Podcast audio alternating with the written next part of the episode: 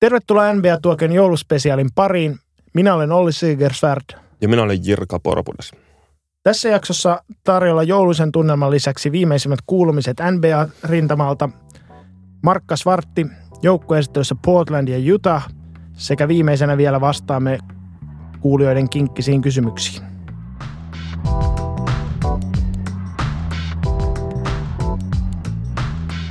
Aloitetaan Yle alkukauden suurimmista pettymyksistä, eli Oklahoma City Thunderilla. Oklahoma City hankki Russell Westbrookin rinnalle kesän aikana Paul Georgein ja Carmelo Anthonyn, ja on jännitetty sitä, sitä että miten tämä tähtikolmikko tulee pelaamaan yhdessä. Oklahoma City on toistaiseksi voittanut noin puolet otteluistaan, ja tuolta joukkueen riveistä on kuultu semmoisia kommentteja, kuten meidän pitäisi luottaa toisiimme ja pitäisi löytää peliilo – niin se kertoo siitä, että ihan kaikki ei ole mennyt niin kuin toivotulla tavalla. Voisi sanoa, että peli on Oklahoma Cityllä mennyt todella, todella heikosti, ottaen huomioon sen, että kuinka lahjakkaita nämä heidän pelaajansa on. Ja yhtenä esimerkkinä voidaan ajatella, että koko NBAssä tällä kaudella niin löytyy 34 pelaajaa, jotka on heittänyt keskimäärin 15 heittoa tai enemmän ottelua kohden.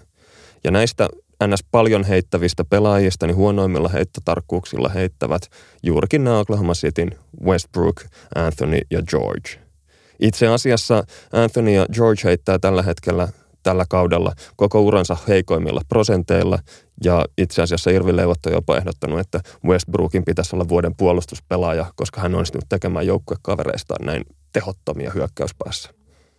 Tämä on selvästi oire siitä, että toi Oklahoma Cityn hyökkäyspeli ei toimi oikein toivotulla tavalla. Eli toisin sanoen joukko ei pysty luo, luomaan oikein hyviä heittopaikkoja niin tähtikolmikolle kuin oikein muillekaan pelaajille. Tästä yksi tekijä tämän takana on varmaan se, että Oklahoma Cityllä on liigassa vähiten syöttöjä per peli. Ja tällä ei siis tarkoiteta korin johtaneita syöttöjä, vaan ihan ylipäätään syöttöjä. Ja se, että pallo ei liiku ja syöttöä ei tule paljon, niin ei välttämättä tarkoita sitä, että hyökkäys olisi tehotonta. Esimerkiksi Houston Rockets syöttää todella vähän tällä kaudella, mutta se on ihan eri tilanne siinä vaiheessa, kun sulla on James Harden, ja, joka dominoi palloa ja ruokkii neljää muuta pelaajaa siellä kentällä, kun Oklahomalla olisi kolme potentiaalisesti dominoivaa hyökkäyspelaajaa, jotka ei kykene jakamaan tätä palloa keskenään. Pahimpia syyllisiä mietittäessä, niin varmaan ensimmäisenä katse kohdistuu tuohon joukkueen suurimpaan tähteen, eli Russell Westbrookiin, joka on todella poikkeuksellinen fyysinen ja tämmöinen mentaalinen lahjakkuus. Ja oikeastaan tuo pelaaminen näyttää siltä, että Russell Westbrook kuuluisi ihan eri liigaan kuin käytännössä kaikki muut NBA-pelaajat, eli on todellakin tämmöinen mies poikien seassa ilmiö.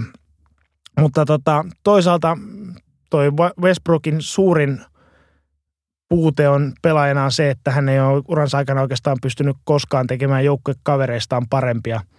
Westbrook valittiin viime vuonna NBAn tärkeimmäksi pelaajaksi, mutta tällä kaudella tämä hänen julkinen asemansa on kääntynyt siihen, että hänestä on tullut tämä NBA-hylkiö, jonka ympärille koko media ja fanit on kerääntynyt sylkemään ja moittimaan – tavallaan voisi sanoa, että hänestä on tullut uusi Kobe Bryant siinä, että pelaaja, joka tekee kovia kovia tilastoja, mutta häntä ei sitten ehkä pidetä kuitenkaan kauhean suuressa arvossa, koska nämä tilastot syntyy tehottomalla tavalla, joka ei välttämättä auta joukkuetta juurikaan.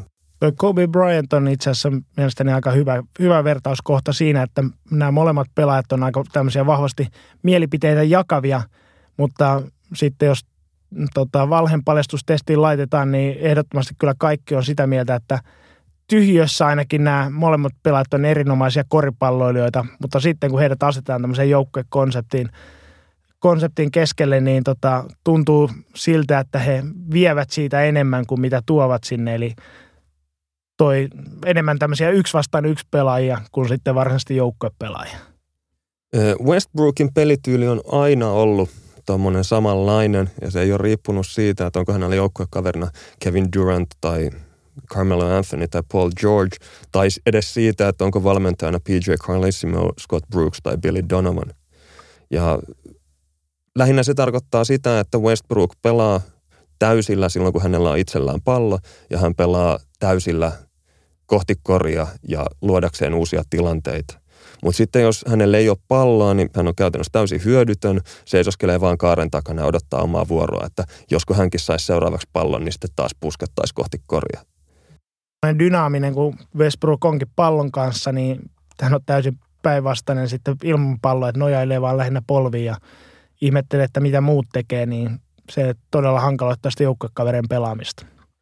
Sen lisäksi Westbrookilla on ollut aina tapana ottaa vähän pakotettuja heittoja ja sitten syyllistyä tämmöisiin täysin hyödyttömiin menetyksiin. Eli ottaa riskejä sellaisissa tilanteissa, joissa vaikka kaikki menisikin ihan putkeen, niin tämmöinen hurja liike pallon kanssa tai vaikeaan saumaan annettu syöttö, niin ei välttämättä kuitenkaan johtaisi sataprosenttisen varmaan koriin, vaikka menisikin perille.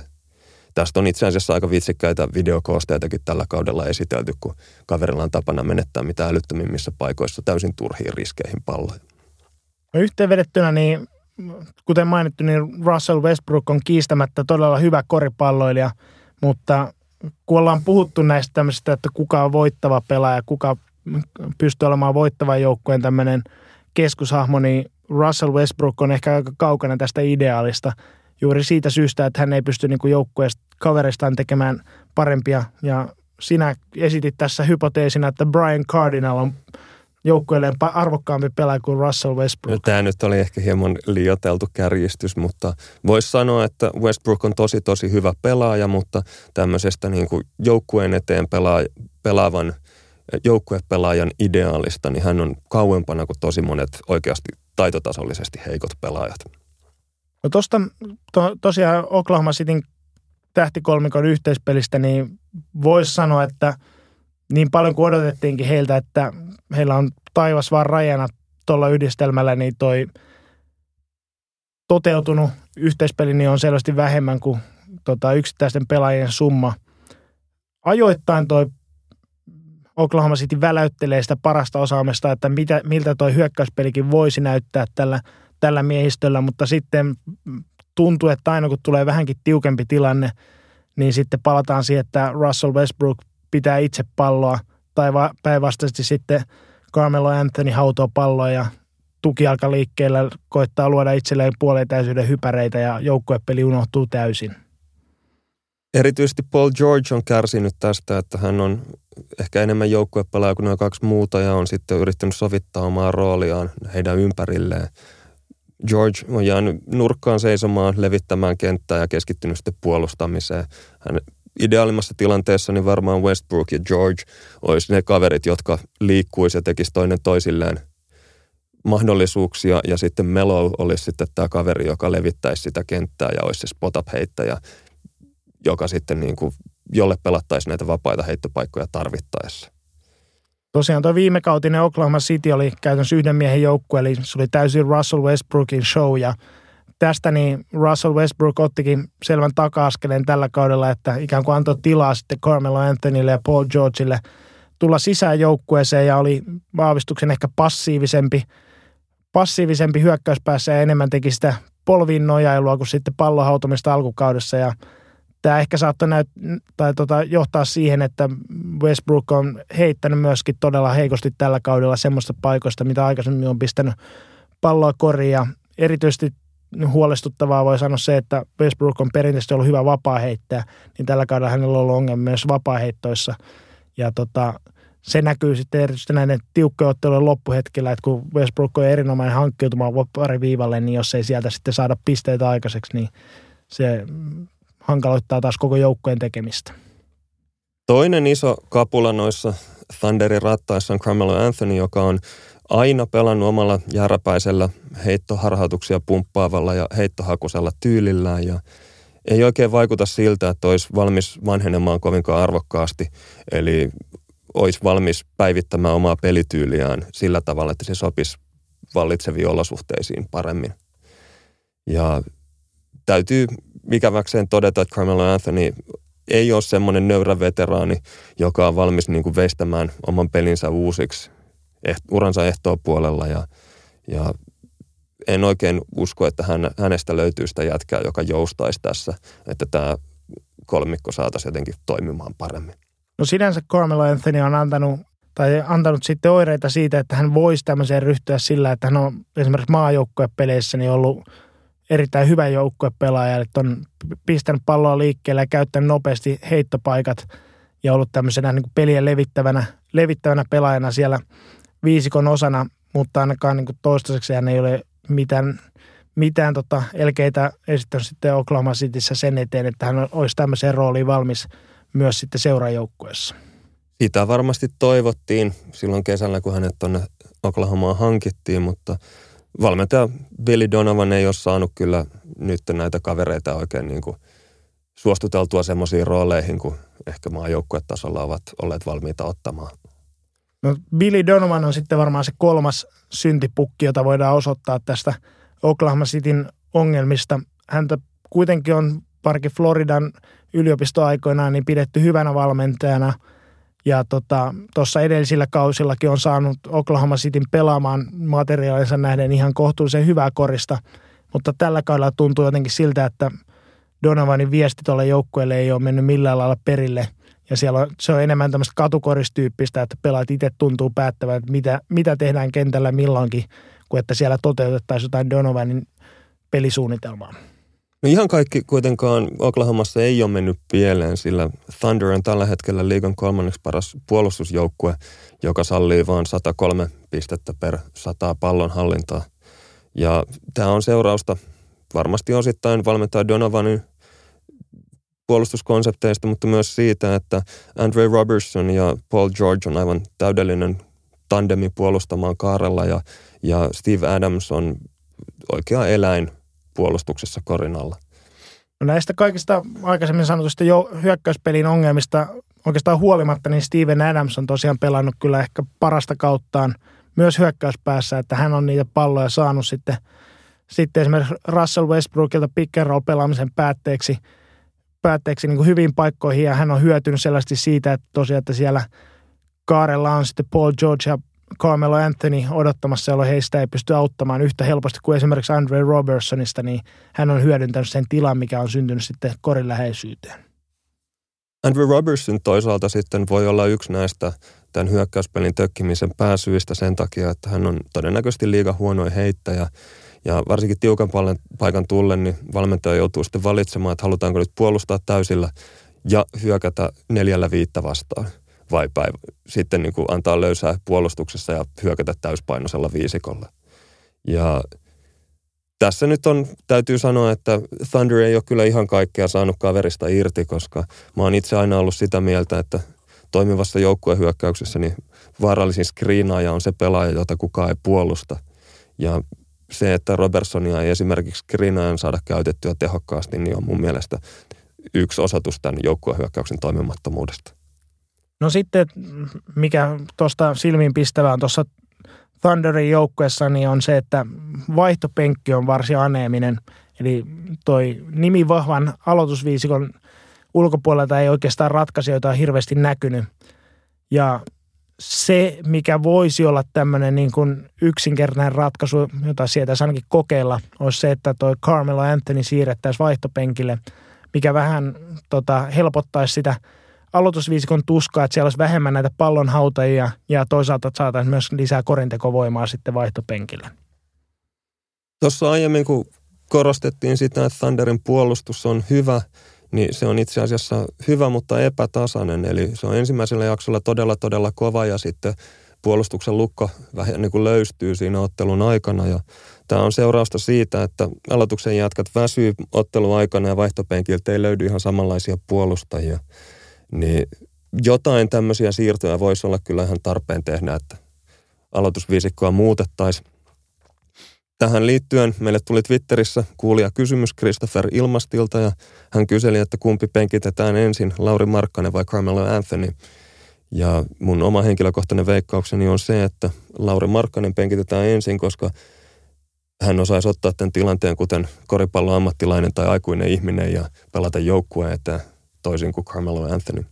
Tähän kuitenkin voisi ehkä tämmöisen ilmaisen tota, vedonlyöntivihjeen antaa ja neuvoa, että kumpaakaan näistä ei tulla penkittämään. Joo. Oklahoma Cityn tilanne on kuitenkin sikäli tukala, että Paul George on vapaa agentti ensi kesänä ja hänen lähtönsä todellakin kummittelee, jos ei tätä to- konseptia saada toimimaan. Ja yhtenä rajoittavana tekijänä tässä on se, että Oklahoma City Thunder ei ole tähänkään asti halunnut maksaa ylellisyysveroa, eli palkkakaton yli, ylittämisestä tulevia sakkoja, ja he joutuu joka tapauksessa maksamaan tätä ylellisyysveroa ensi kaudella. Ja sitten jos he kirjoittaisi Paul Georgille jonkun rahakkaan jatkosopimuksen, niin sitten näitä veroja maksaitaisiin hamaan äärettömyyteen asti ja todella suuria summia. Ja tosiaan kun Oklahoma City on näitä pienimpiä markkina-alueita, niin tota, Thunderillakaan ei ole sitä rahaa ihan järjettömästi käytettäväksi tuohon joukkueeseen, niin voi sitten miettiä, että ovatko omistajat sitten valmiita maksamaan suolaisia summia tämmöistä joukkueesta, joka pelaa tai voittaa puolet otteluista ja hädin tulee hätyyttelee pudotuspelipaikkaa. Niin olisin taipuvainen sanomaan, että todennäköisesti ei. Joo, mutta jotain tuolle pelille tarttisi tehdä.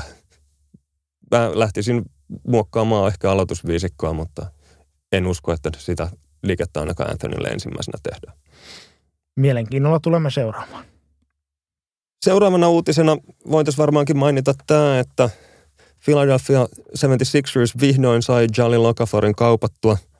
Eli kaveri vaihdettiin Brooklyn Netsiin sillä tavalla, että Netsiin matkasivat Jolly Lokafor, Nick Stauskas ja Philadelphian toisen kierroksen varausoikeus ja vastineena he saivat sitten Trevor Bookerin kakkoskierroksen varauksen ja käteistä rahaa. Taustalla tosiaan se, että Charlie Okafor oli Philadelphia Sixersin kolmas varaus, eli ykköskierroksella ihan kärkipäässä varattu vuonna 2015.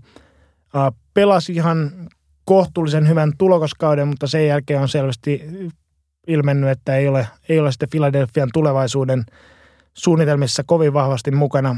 Ja tosiaan niin kuin häntä kuvattiin – tulokkaana, että hän on tämän Dukein huippuyliopistossa pelannut iso mies, joka on, on sitten täysin hioutunut ja valmis pelaamaan NBA-korista. Ja varkin hyökkäyspään repertuaari on vaikuttava, mutta ihan tämmöinen pelaaja, että Okafor ei ole kuitenkaan tähän asti uralla ollut. Okafor on itse asiassa koko tämän kauden ollut ulkoruokinnassa ja nukkunut koiran kopissa ja ongelmana tässä on se, että kun hän on tämmöinen hyökkäyspainotteinen sisäpelaaja, joka ei pärjää puolustuksessa eikä juurikaan taistele levypalloista, niin – hänellä on aika vaikea tämmöinen tota, profiili joukkueen rakentamisen kannalta. Eli koripallo on tarkoitu niin kuin isojen pelaajien laji pääasiassa sen takia, että siellä kentällä on joitain juttuja, joita vaan isot jätkät pystyy tekemään. Esimerkiksi isojen postimörköjen puolustaminen ja levypalloissa dominointi on semmoisia semmoisia osa-alueita, jotka vaatii oikeasti kookasta pelaajaa hoit, niitä hoitamaan. Ja sitten jos kentällä oleva iso pelaaja ei näitä perinteisiä isojen miesten juttuja hoida, niin joukkueen rakentaminen on tosi vaikeaa, koska siihen tämän ison jätkän rinnalle pitäisi sitten jostain hankkia jotain pienempiä sällejä, jotka sitten olisi valmiita häntä tuuraamaan näissä, valmiita hoitamaan hänenkin leiviskänsä. Tähän kun yhdistää sen, että Philadelphia lariveissä näistä huippulupauksista, niin äh, Joel Embiid, Dario Saric ja Ben Simmons tuonne isompaan pää heittää, niin siellä on aika lailla kaikki ilmatila sitten syöty Charlie Lokaforilta ja tosiaan miehelle ei ole hirveästi käyttöä tuossa ainakaan tämän hetken kokoonpanossa.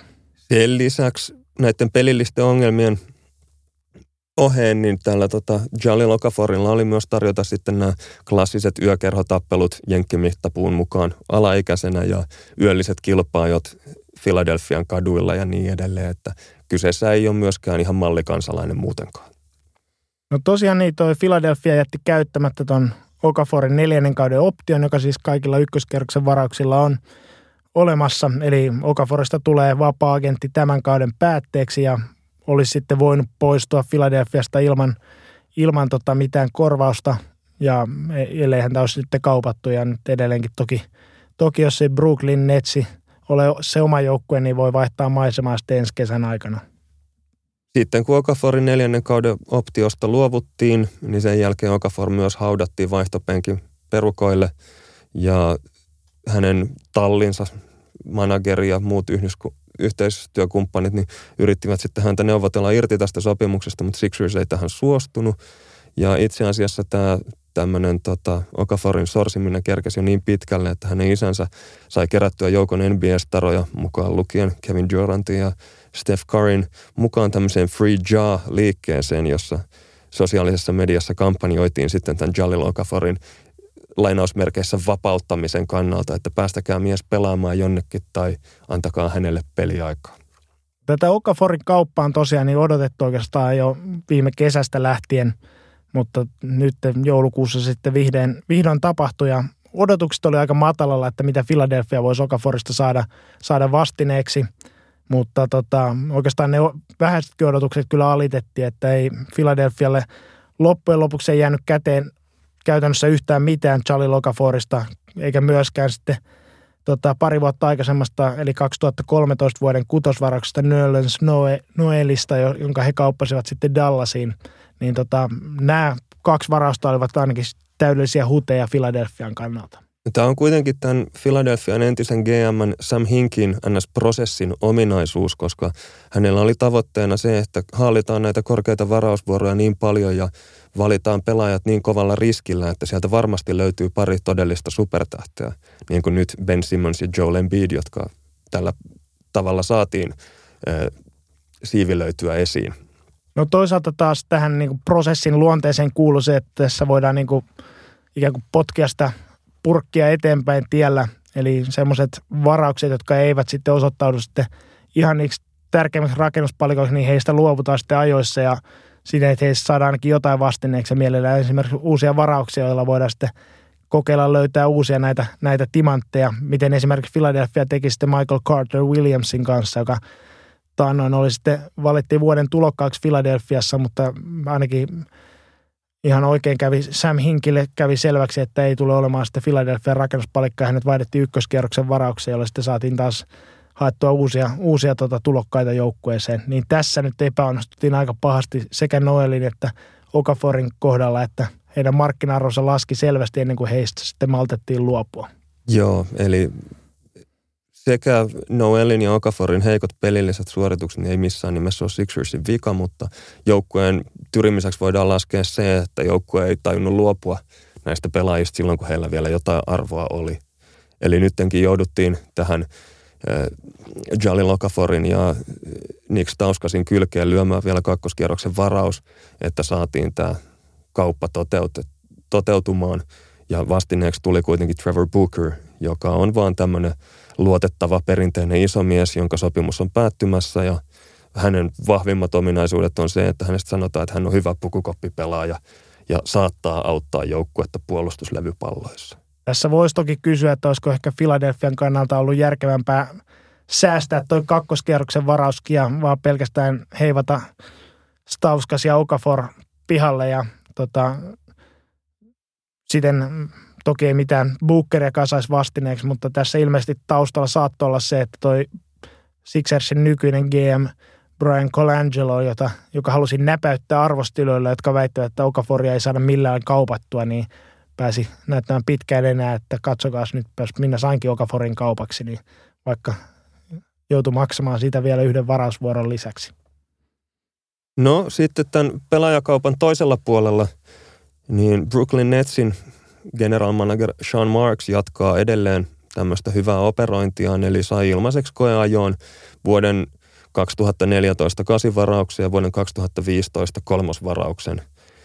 Ja näiden sekä Stauskasin että Okaforin sopimukset päättyy tähän kauteen ja, ja tota, heillä on nyt niin mahdollisuus katsoa, että tulisiko näistä jätkistä mahdollisesti jonkunnäköisiä suorittajia. Ja jos ei tule, niin sitten sopimukset päättyy ja voidaan unohtaa koko homma, ei sen suurempia sitoumuksia. Ja se tässä täytyy muistaa, että sekä Stauskas että Okafor molemmat ollut isoja pettymyksiä tähän saakka, mutta se, että heidät on aikoinaan varattu näin korkealla, niin kertoo siitä, että jotain lupauksia heillä on joskus ollut näyttää ja voi olla, että ne kenties vielä joskus realisoituu. Oleellista tässä on se, että nämä tota, jo varatut lotteripikit menettää hohtonsa siinä vaiheessa, kun arvonta on suoritettu ja pelaajat on ensimmäisen kerran katsastettu, että minkä näköisiä jätkiä nämä oikeasti on. Ja näihin tämmöisiin lotterivarauksiin ei pitäisi enää jälkikäteen suhtautua semmoisella hehkutuksella, että, että tämä oli niin ja niin korkealla varattu jätkä, koska todellisuus voi olla näistä silloisista odotuksista hyvinkin poikkeava. Eli voisi ajatella, että näitä kavereita kannattaisi niin paras vertaus heille mun mielestä on joku tämmöinen veikkauksen joulukalenteri, josta on jo raaputettu kaikki paitsi lohdutusvoitto pois ja sieltä saattaa se uuden kalent- uusi kalenteri mahdollisesti löytyä korkeintaan.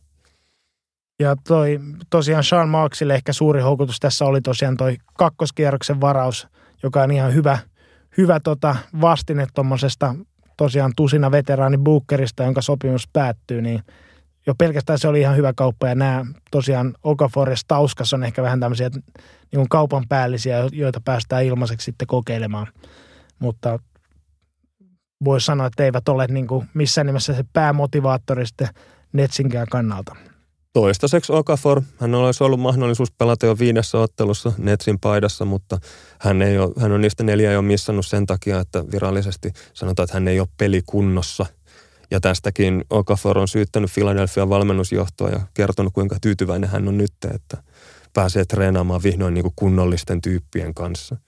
Mikä on mun mielestä aika vahva osoitus siitä, että reikäpäinen kaveri yrittää syyttää kaikkia muita paitsi itseään siitä, että, että on onnistunut NBAssä hoitamaan itsensä siihen kondikseen, että kesken kauden, että ei pysty pelaamaan.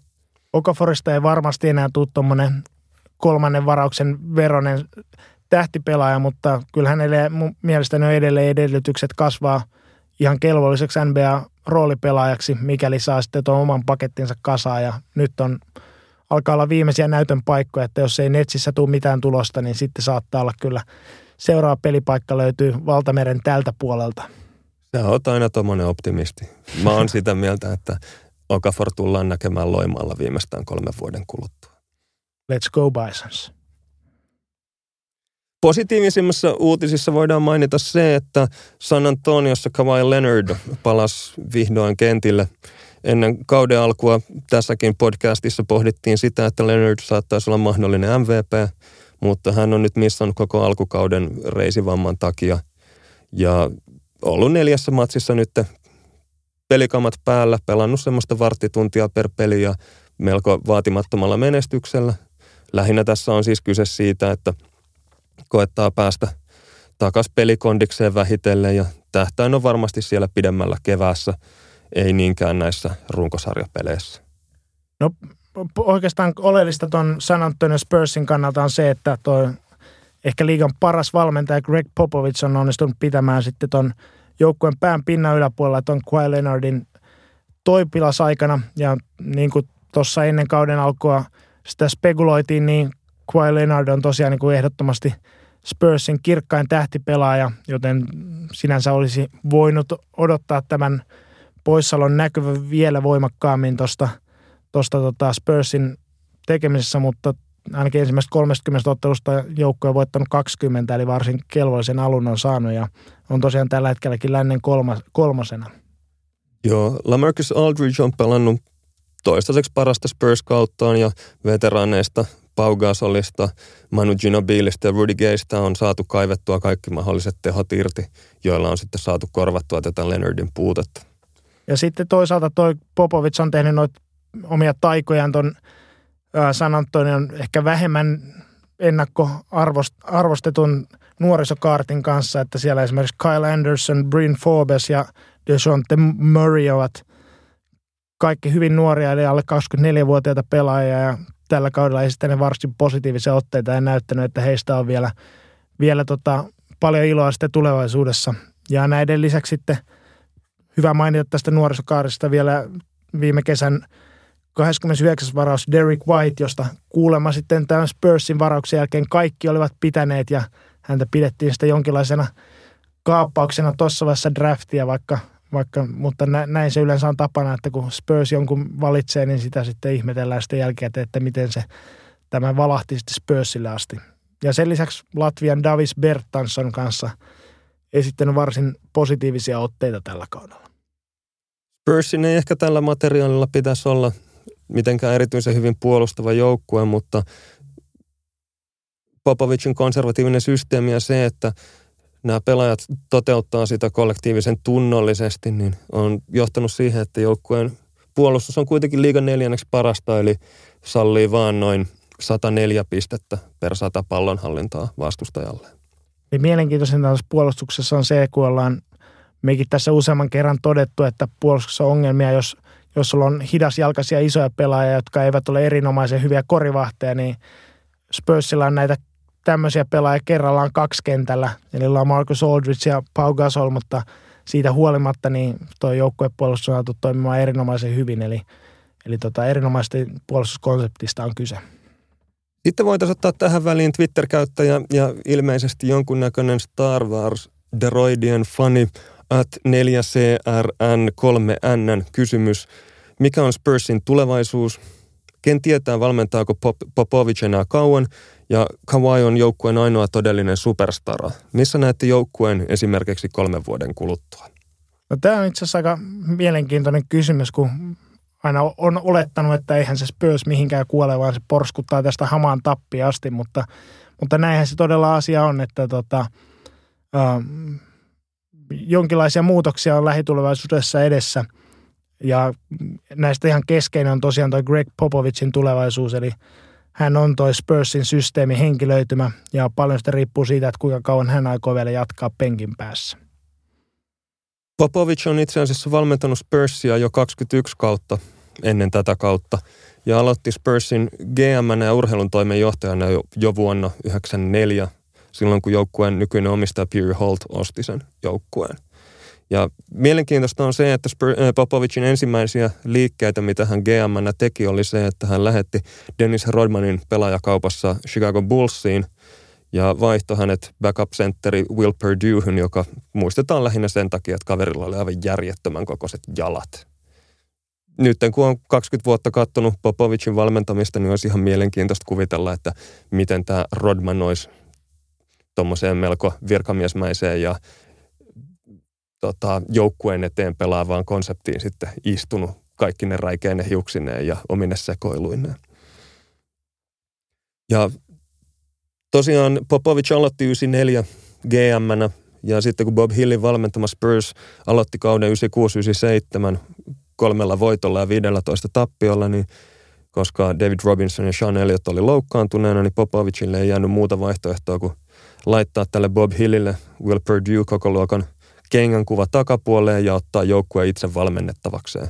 Ilmeisesti pelkona oli se, että he molemmat saavat kenkää, jos ei tilanne muutu ja, ja Popovic yritti sitten niin kuin valmentamalla pelastaa GM-pestinsä sen loppukauden aikana.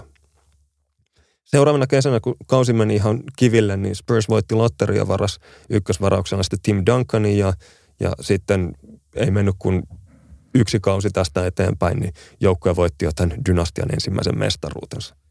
Ja mä muistan, kun junnuna ihmettelin sitä, että mikä ihmeessä pedetään on, kun Gregkin on kirjoitettu kolmella g koska mä olin tottunut aina näkemään sen sillä tavalla, että siinä on kaksi g Se oli niitä 2G-aikoja ennen 3G. Joo, mutta tota, en mä usko, että Popovicilla ainakaan kiire mihinkään toiseen seuraan tai minnekään muualle on valmentamaan, mutta hän on tosiaan jo 68-vuotias, että ei välttämättä valmenna ikuisesti, mutta helposti ainakin seuraavat viisi vuotta. No tosiaan, jos tuota joukkueen materiaaleja katsoo, niin Kawhi Leonard on ehdottomasti NBAn tämän hetken top 5 pelaaja. Saattaa olla jopa jossain listauksessa korkeammallakin niin kuin ihan optimaalinen tämmöinen rakennuspalikka, että hänen päälle pystyy oikeastaan minkälaisen tahansa joukkueen rakentamaan. Ja lisäksi toi Popovic on osoittanut, että hän pystyy tuottamaan hyviä roolipelaajia liukuhinalta oikeastaan niin kuin mistä tahansa, että hän hankki näitä pelaajia kehitysliigasta tai varaa sitten kakkoskierroksella tai, tai jostain ihme, ihmeellisistä Euroopan maista repii, repii pelaajia, joista sitten tehdään käyttökelpoisia NBA-pelaajia, niin tota, tästä ei ainakaan ole pelkoa, että – tai sitten vaihtoehtoisesti jopa tuo Euroopassa pelanneita jenkkejä takaisin NBA ja tekee heistä sitten yhtäkkiä liigatasoisia pelaajia. Joka tapauksessa Popovic osoittaa sen, että niin näitä NBA-tason lahjakkuuksia löytyy joka puolelta, kun heille vaan antaa näytön paikan ja laittaa oikeaan rooliin, niin, niin tota on, on käyttökelpoisia pelaajia. Ja lisäksi toi Lamarcus Aldridgein pari vuoden takainen toi kirjaus, niin osoitti sen, että San Antonion vakaa organisaatio ja vahva kulttuuri on myös tämmöinen niin vapaa-agenttien kohde, mihin pelaajat haluavat tulla varsinkin sitten tota, uransa loppuvaiheessa pelaamaan turvalliseen ympäristöön ja sitten ihan viimeistään kesällä 2020 San Antonio tulee olemaan myös paljon rahaa käytössä, eli ihmettelen, jos kirjataan sitten jonkinlainen tähtipelaaja sitten tuonne Kawhi Leonardin rinnalle siinä vaiheessa. Mutta se, mikä kannattaa nykyistä jengistä huomata, että tämä porukka alkaa olla jo aika iäkäs, eli siellä on noiden Pau Gasolin, Tony Parkerin ja Manu Ginobilin tuon ikämiesosaston lisäksi niin runkopelaajista esimerkiksi Lamarcus Aldridge, Rudy Gay, Patty Mills ja Danny Green alkaa myös olla tuossa 30 paremmalla puolella. Eli jonkinlaista vaihtuvuutta on kyllä ihan lähivuosina väkisinkin edessä. Eli pitäisikö tämä aika pitkä jaaritteleva vastaus tiivistää siihen, että Spursilla ei varmaankaan ole mitään hätää vielä vähän aikaa, mutta, tai ainakaan niin kauan kuin Popovic ja Kawhi Leonard jatkaa. Mutta sitten jos haluaa oikeasti haastaa mestaruudesta, niin jossain vaiheessa täytyy joku toinen stara siihen Kawhi Leonardin rinnalle saada hankittua. Näin voisi varmaan vastauksen tiivistää. Okei, sitten vielä viimeisimmissä uutisissa, niin tiistain vastaisena yönä Kobe Bryantin pelipaita jäädytettiin Los Angelesissa, tai siis itse asiassa kaksi pelipaitaa, koska kaverin molemmat pelinumerot, kahdeksikko ja numero 24, jäädytettiin kertalaakista. Ja tämä on aika mielenkiintoista sen takia, että pelipaidan jäädyttäminen on yleisesti ajateltu, että se on suurin kunnia, jonka joukkue voi entiselle pelaajalleen tarjota. Ja mä en itse henkilökohtaisesti muista, että koskaan aiemmin niin kenellekään olisi heitetty tätä kunniaa tuplana, että olisi jäädytetty useampia pelipaitoja samalle kaverille.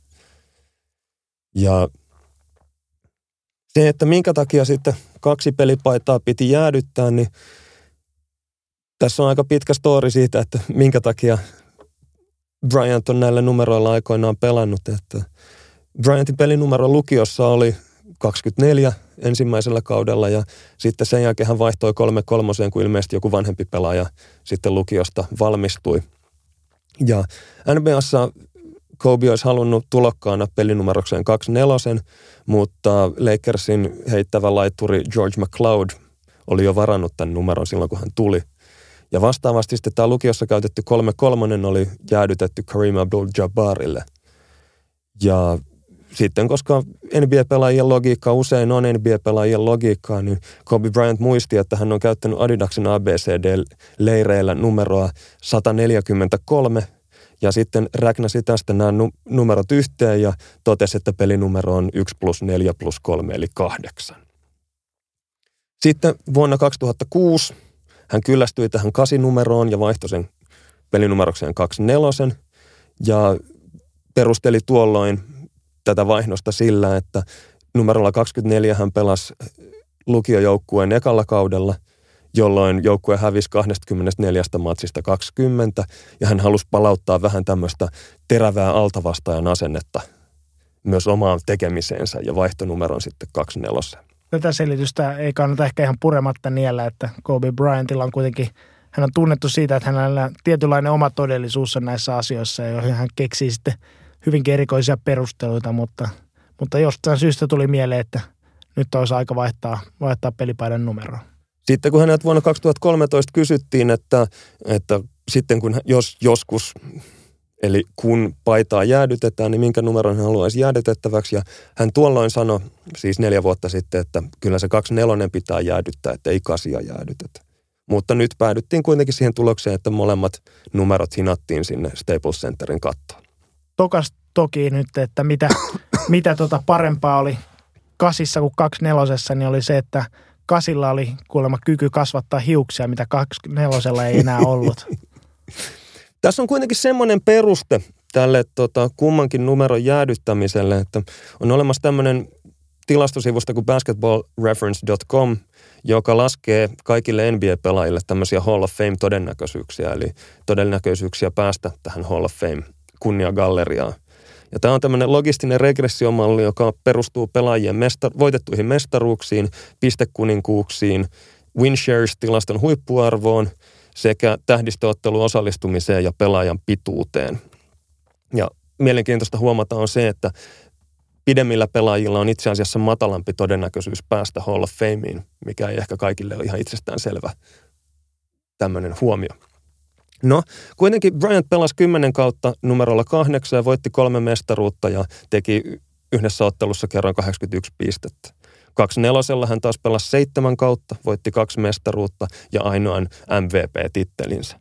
Sitten kun nämä tilastot räknätään yhteen ja katsotaan, mitä toi logistinen regressiomalli tuuppaa ulos, niin lopputulos on se, että Kobe Bryant numerolla kahdeksan kuuluu Hall of Fameen todennäköisyydellä 99,9 prosenttia ja Kobe Bryant numerolla 24, siis täysin irrotettuna tästä aiemmasta urastaan, kuuluu Hall of Fameen todennäköisyydellä 99,5 prosenttia. Eli itse asiassa Kobe pelasi kaksi Hall of Fame-uraa näillä eri numeroilla, joten joku voisi teoriassa kuvitella, että tässä olisi jonkunnäköinen järkevä perustelu sille, että miksi nämä molemmat numerot täytyisi jäädyttää hänen kunniakseen. Tämä saman pelaajan kahden eri numeron jäädyttäminen samassa joukkueessa niin on luonnollisesti hyvin poikkeuksellista ihan jo siitäkin syystä, että hyvin harva pelaaja pelaa samassa joukkueessa kahdella eri numerolla. Mutta tota, ehkä tämmöinen yksi legenda, jos ottaa tähän esimerkiksi niin Michael Jordan, joka aikanaan pelasi sitten Chicago Bullsissa kahdella numerolla, eli tunnetulla toki 23 mutta sen lisäksi myös yhden kauden 4-5 numerolla, niin tota, näistä tosiaan vain 23 jäädytettiin sitten United Centerin kattoon. Ja tuolla 4-5 kaudellahan Jordan ei nyt niin suuri uratöihin yltänytkään ennen kuin palasi takaisin 23 niin tämä nyt ei ole suurikaan ihme. Mutta mutta kaksi kolmosella Jordan kuitenkin oli sen verran legendaarinen pelaaja, että jostain syystä myös Miami Heat halusi kunnioittaa häntä vuonna 2003 jäädyttämällä tämän numeron 23 sinne tota, hallinsa kattoon. Ja tämä on sinänsä aika mielenkiintoista, että tämän takia LeBron James sitten kun siirtyi Miamiin, niin joutui pelaamaan numerolla kuusi, koska hänen oma henkkoht suosikki kaksi kolmosensa oli jo toiselle pelaajalle Miamissa jäädytetty. No tässä oikeastaan tällä Miami Heatin linjalla on jotkut tyhmimmät lätkähokitoimittajatkin olleet, että pitäisi kunnioittaa muissakin joukkueissa sitten tämmöisiä suuria legendoja, että esimerkiksi tämä sama, samanlainen kunniaosoitus olisi pitänyt osoittaa Wayne Gretzkin 99, joka olisi sitten pitänyt jäädyttää kaikissa lajeissa ja kaikissa joukkueissa, eli tota, mielenkiintoinen linjaus sekin. Hyvin, hyvin erikoinen linjaus. Sopinee joillekin lätkähokitoimittajille ehkä kuin nyrkkisilmä. Muissa mielenkiintoisissa näissä jäädytyshommissa, niin tota, että Will Chamberlainin numero 13 on jäädytetty kolmessa eri joukkueessa, eli ilmiselvästi Lakersissa, mutta sen lisäksi myös Philadelphiassa, jossa hän aloitti uransa, ja San Francisco Warriorsissa, jossa hän kerkesi pelaamaan vain kaksi ja puoli kautta. Mutta oli ilmeisesti niin dominoiva, että sekin oli sitten pelipaidan jäädyttämisen väärti. No ehkä toi NBAn tarunhohtoisin organisaatio oli Boston Celtics, niin siitä ke- merkittävästä historiasta kertoo se, että heillä on peräti 23 eri numeroa jäädytettynä. Ja tota, tämän seurauksena sitten joukkojen nykypelaajat joutuikin pelaamaan hyvin epätyypillisellä numeroilla, kun noin kaikki ilmeisimmät alkaa olla jäädytetty. Siellä on esimerkiksi 90 ja 91 käytössä, mutta sitten näiden lätkähokitoimittajien – riemuksi, niin 99 ei ole kuitenkaan otettu käyttöön, eli siellä on ilmeisesti kuunneltu, kuunneltu sitten näitä ohjeita. Muita kuriositeetteja on esimerkiksi Charlotte Hornets muutti vuonna 2002 New Orleansiin ja päätti jäädyttää Pistol Pete Maravicin numeron seitsemän. Siitäkin huolimatta, että kaveri ei ole ikinä kyseisessä joukkueessa pelannut. Eli Maravic kuoli auto-onnettomuudessa vuonna 2000 ja oli pelaajaurallaan pelannut sekä Louisiana Statein yliopistossa että New Orleans Jazzin riveissä. Ja hän ei siis ikinä pelannut Charlotte Hornetsissa, pelasi New Orleans Jazzissa, joka on nykyään Utahissa. Ja, ja luonnollisesti tämä New Orleansin joukkuekin on nykyään Pelicans. Mutta joka tapauksessa siellä ei pelata enää numerolla seitsemän. No sitten yhtenä tämmöisenä mielenkiintoisena jäädytysrituaalina voisi mainita sen, mitä esimerkiksi NFL-joukkue Seattle Seahawks ja sitten toisaalta koripallopiireistä, niin Suomen maajoukkue on käyttänyt, eli on jäädytetty myös kotiyleisön kunniaksi yksi numero, eli Seattle on jäädyttänyt tämän 12 miehen paidan ja sitten Suomen koripallon maajoukkue on sitten kutospaikan tai kutos tota, paidan, eli, eli kuudennen pelaajan paidan, joita sitten yleisen kunniaksi niin yksikään pelaaja ei sitten käytä pelatessa. Ja vielä viimeisenä pointtina tämä, että pelipaidan jäädyttäminen tarkoittaa sitä, että pelinumeroa ei enää käytetä kunnioituksesta kyseistä pelaajaa kohtaan, mutta valitettavasti tätä paitaa ei aina kerätä jäädyttää ajoissa, vaan joku nilkki kerkeää sitten sen paidan pukea päälleen. Eli esimerkiksi New York Knicksin Dick McGuire ja Earl Monroe, niin heille on kummallekin jäädytetty numero 15 Madison Square Gardenin kattoon. Ja tämmöisenä tutumpana esimerkkinä ainakin itselleni niin aina hymyilyttää, kun meillä on Kisiksessä kartanoherrojen treenit, niin siellä on sekä Pere Klingan että Matti Airaksen numero kuutoset jäädytetty sitten topon paidat sinne Kisiksen kattoon. Ja käsittääkseni tämä päällekkäisyys on ainakin peressä jossain vaiheessa herättänyt närää, että hän ei ole pitänyt tätä perusteltuna, että miksi sitä paitaa jäädytetään, kun siellä on, tai että tämä, niin tämä kunniaosoitus menee kiville siinä vaiheessa, kun samaa numeroa jäädyttää useammalle tyypille.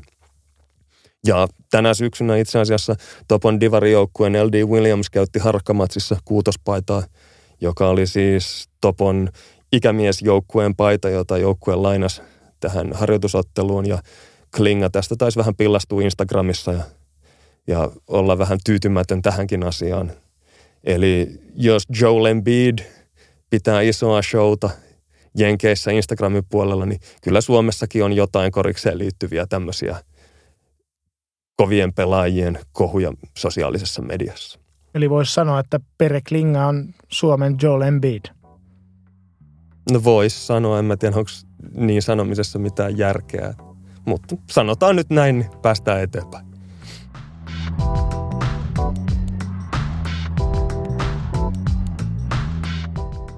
Ja eteenpäin mennäänkin sitten Markkasvarttiin. Eli edellisessä jaksossa niin kausteltiin sitä, että Markkanen oli tämmöisessä shooting slumpissa, eli niin sanotussa hutiputkessa, mutta Markkanen sitten katkaisi tämän putken hyvin näyttävästi kiskaisemalla 24 12 tilasta Charlotte Hornetsia vastaan ja heittämällä pelitilanne heitot yli 50 pinnasesti ja kolmosetkin kolme viidestä sisään, niin tota, se huutiputki oli sitten siinä. Mutta valitettavasti tämä hyvät esitykset ei saanut jatkoa, vaan tota, Markkasta kutsui sitten penkki selkäkramppien takia ja tota, nämä selkäkrampit vähän ehkä uusiutu, että oli samat vammat vai, vaivannut ennenkin kauden alkua. Ja Markkanen missasi nyt selkäkramppiensa takia kolme peliä ja, ja ainakin Ylen uutisten mukaan niin oli tokassa matsissa näistä missatuista peleistä jo mahdollisesti tulossa pelaamaan, mutta totesi, että ei tässä nyt ehkä selkä vielä siinä kunnossa ole, että haluaisi pelata. Ja kolme ottelua missattua, niin palasi sitten aloitusviisikkoon, kun joukkue pelasi Philadelphia vastaan ja pelasi ihan okosti. Joukkue otti siitäkin pelistä sitten voiton. Kysymys on kuuluu sitten se, että onko nämä Markkasen selkäkrampit oikea huolenaihe, että pitäisikö tästä olla huolissaan ja, ja mitä tästä voi niin kuin kotona kyseleville sukulaisille kertoa, että pitääkö panikoida. Niin yleensä näiden NBA-seurojen yleispyöreistä liirumlaarumeista ja loukkaantumisten kuvauksista niin on ihan mahdoton sanoa, että kuinka vakavasta hommasta on kyse. Tietenkin tässä vähän huolettaa se, että tämä tuntuu toistuvan tämä selän kramppailu ja on kestänyt nyt jo, tai kesti tällä kertaa toista viikkoa ja, ja joutui missaamaan noinkin monta peliä.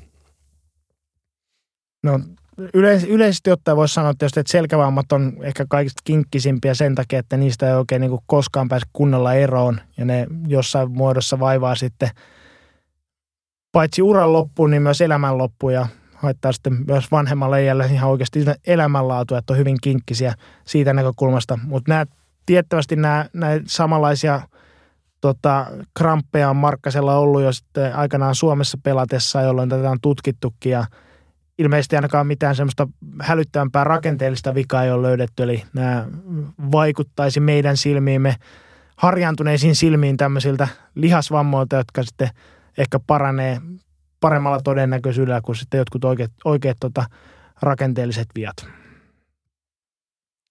Ja toisaalta niin kuin myös Markkanen sitten tätä kirkkaan silmin kuvasi tätä vaivaa Ylelle, että ei ole mistään vakavasta kyse ja ei, olemme ehkä taipumaisia uskomaan siitä, että Markkanen ei ole vielä sen verran harjaantunut ammattilainen, että pystyisi, pystyisi tota, kirkkain silmin sitten valehtelemaan kameralle ja jotain muuta kuin mikä, mikä totta on. Joo, kyllä mä uskon sen, mitä Yle Markkasen puheesta raportoi.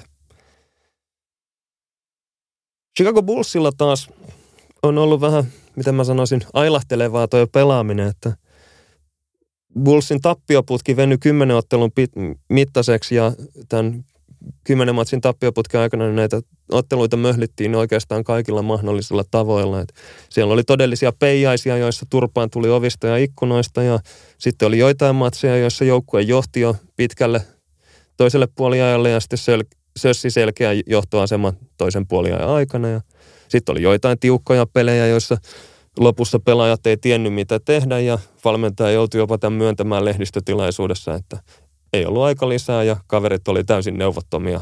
Vei vaan pallo ylös ja koetti hätäisesti raapasta jotain kasaan.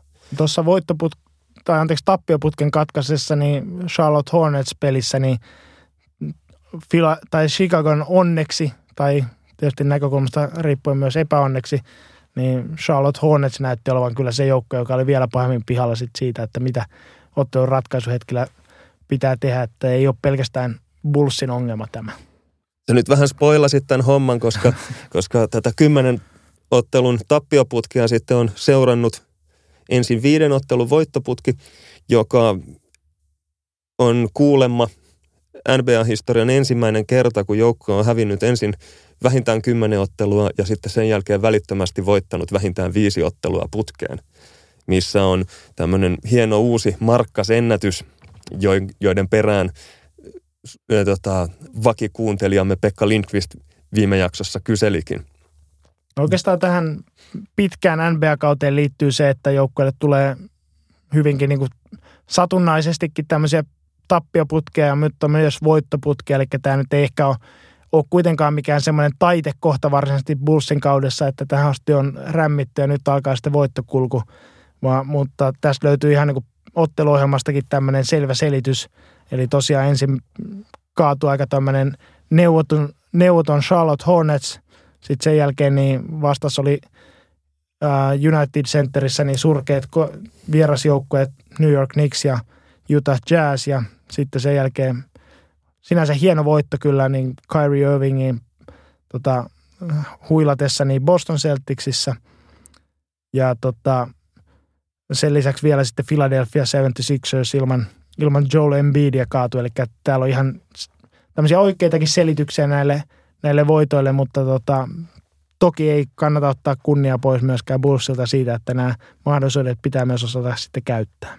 Erityisesti Philadelphia vastaan niin joukkueelta erittäin hieno comeback siihen ottelun loppuun ja mun mielestä oli oikeasti mahtavan näköistä katsoa, kun Markkani ja Mirotic pelas Ben Simonsia ja Dario Saricia vastaan. Toisaalta, jos Joe Embiid olisi ollut pelikamat päällä, niin en usko, että siinä olisi ollut Hoibergilla mahdollisuutta peluttaa Markkasta ja Miroticia yhdessä, vaan sinne olisi täytynyt sitten Robin Lopez laittaa painimaan Embiidin kanssa. No tämän otteluohjelman lisäksi niin muita syitä sitten näille Bullsin parantuneille otteille on ehdottomasti se, että tuo pelaajamateriaali kokonaisuudessaan, vaikka nyt Markkanen onkin loukkaantunut, niin on tervehtynyt tuosta alkukaudesta. Eli jos miettii noita kauden ekojen pelien joukkuetta, niin sieltä puuttu, puuttu Bullsin riveistä Chris Dunn, David Nwaba, Nikola Mirotic ja Bobby Portis eri syistä. Ja jos miettii toi nelikko, joka on ollut kuitenkin aika isossa roolissa tässä Bullsin voittoputkessa, niin jos sen otti pois tuosta varsin marginaalisesta Bullsin tota, pelaajamateriaalista, niin ei ihmekään se, että et hirveästi voittaja alkukaudesta tullut. Ja mm, kun noissa ensimmäisissä jaksoissa nostettiin Bullsin yhdeksi isommaksi ongelmaksi se, että jos aloitusviisikko pelasikin ihan hyvää korista, niin, niin toi vaihtopenkiltä ei tullut oikeastaan sitten mitään sinne kentälle, niin nyt tuolla oikeastaan Jerry Grant ja Nvaba ja Portis ja nyt myös Mirotis niin muodostaa ihan oikein NBA-tasoisen penkin, joka pystyy kääntämään myös otteluita ykkösviisikon istuessa penkillä. Joo.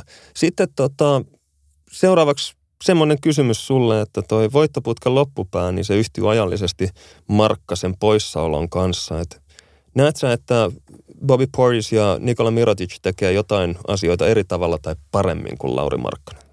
No sekä Portis ja Mirotis on totta kai niin kuin erilaisia pelaajia, että ihan niin kuin ei voi sanoa, että vaihdettaisiin toinen pelaaja toiseen, joka tekee ihan samoja juttuja, niin, mutta se täytyy todeta, että sekä Portis että Mirotic kokeneempina pelaajina niin ovat ainakin vielä absoluuttisesti Markkasta parempia pelaajia, että, että se ainakin auttaa tuota joukkuetta.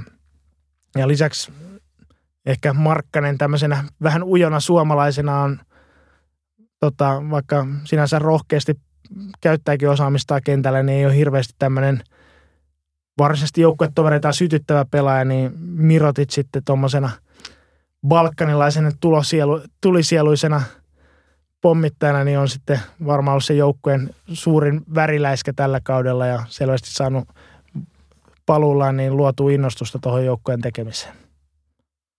Itse asiassa Portisen Mirotic on numeroiden valossa Bullsin paras kaksikko, mikä on sinänsä vähän ironista, kun ottaa huomioon, että miten heidän kesänsä meni.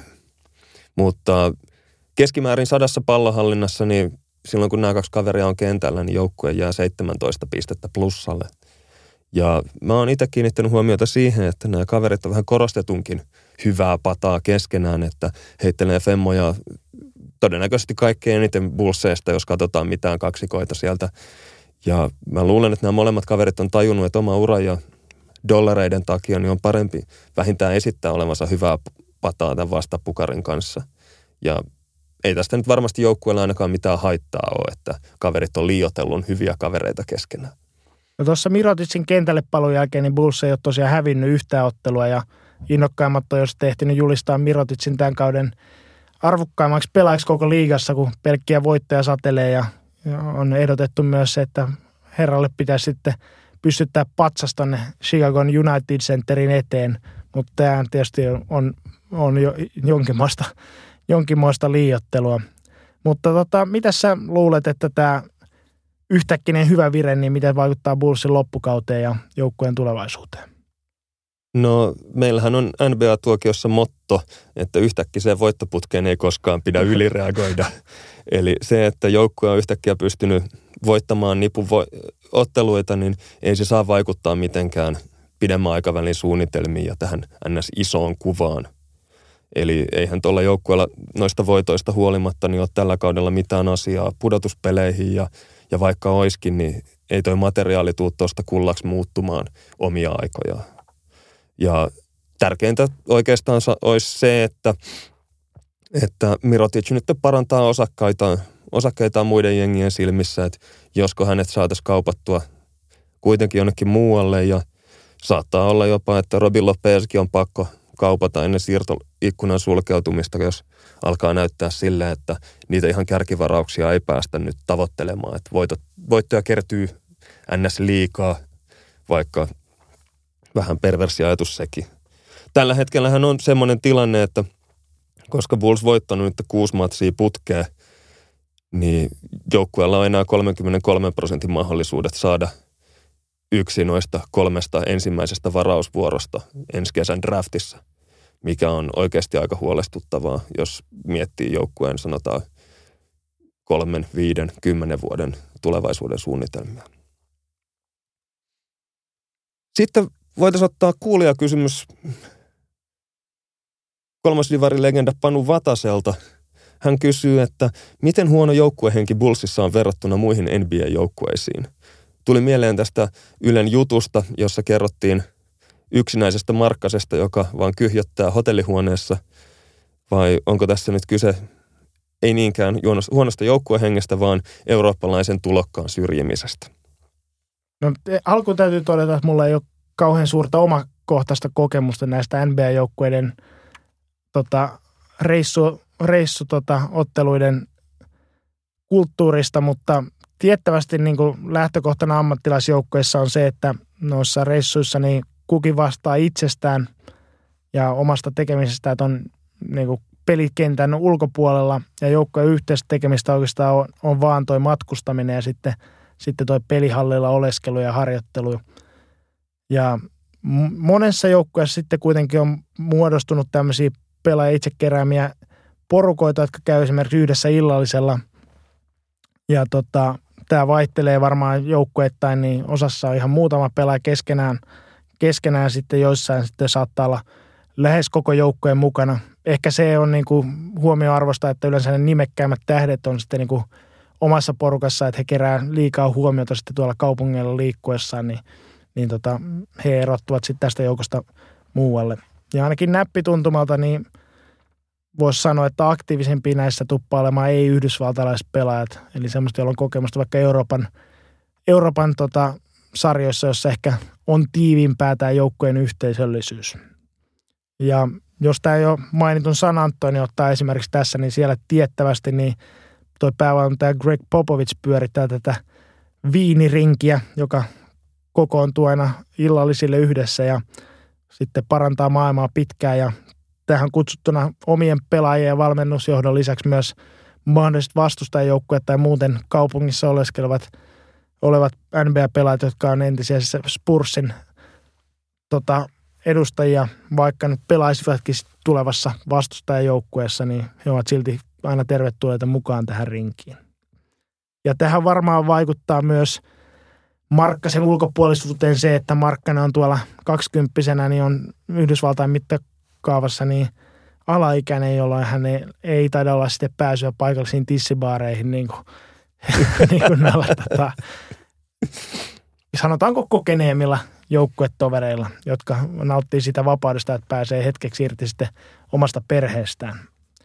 Mutta ehkä tiivistystä tähän voisi vastata se, että Bulls ei varmasti ole tässä yksinäisyys, yksinäisissä tota, roadtripeissä mikään yksittäistapaus, mutta ehkä tämä kertoo jotain siitä joukkojen tämänhetkisestä palkkasoturin luonteesta, että että tota, yhdessä tekemistä ei juurikaan sitten kentän ulkopuolella ole.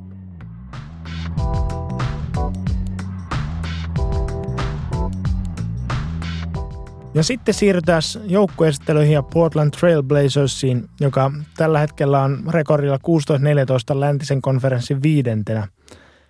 Portland on yksi ehkä liigan viihdyttävimmistä joukkueista, jonka peli perustuu iloiseen hyökkäyspelaamiseen, joka on sitten tota, pitkälti niin kuin Damien Lillard ja CJ McCollum tandemin kaukopommitusta ja toisaalta myös, myös sitten bosnialaisjätti Yusuf Nurkicin rymistelyä – ja tota, joukko on tämän alimittaisen ja hyökkäysorientoituneen takakentän ympärille rakennettu ja se on ollut aika vaikea saada siihen toimivaa puolust, puolustus tota, tai hyvin puolustavaa joukkuetta sitten siihen ympärille.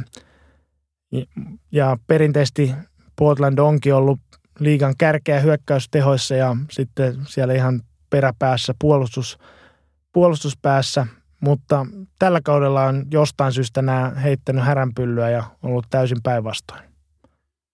Joo, joukkueen kokoonpano ei kesällä tehty oikeastaan suurempia muutoksia, eikä myöskään valmentaja Terry Stotts muuttanut mitenkään tota joukkueen puolustuskonseptia sen enempää. Lähinnä hän keskittyi korostamaan sitä, että tekemisen täytyy olla jatkuvaa ja kaikista yksityiskohdista pitää konsistentisti pitää kiinni. Ja tämä on johtanut siihen, että Portlandilla on tällä hetkellä NBAn toiseksi paras puolustus. He sallii 103,5 pistettä per 100 pallonhallintaa ja on ainoastaan Bostonia heikompia puolustuspäässä. Ja oleellista on se, että vastustajan ns. tehollinen heittoprosentti on 49,4 prossaa, mikä on liigan kolmanneksi paras.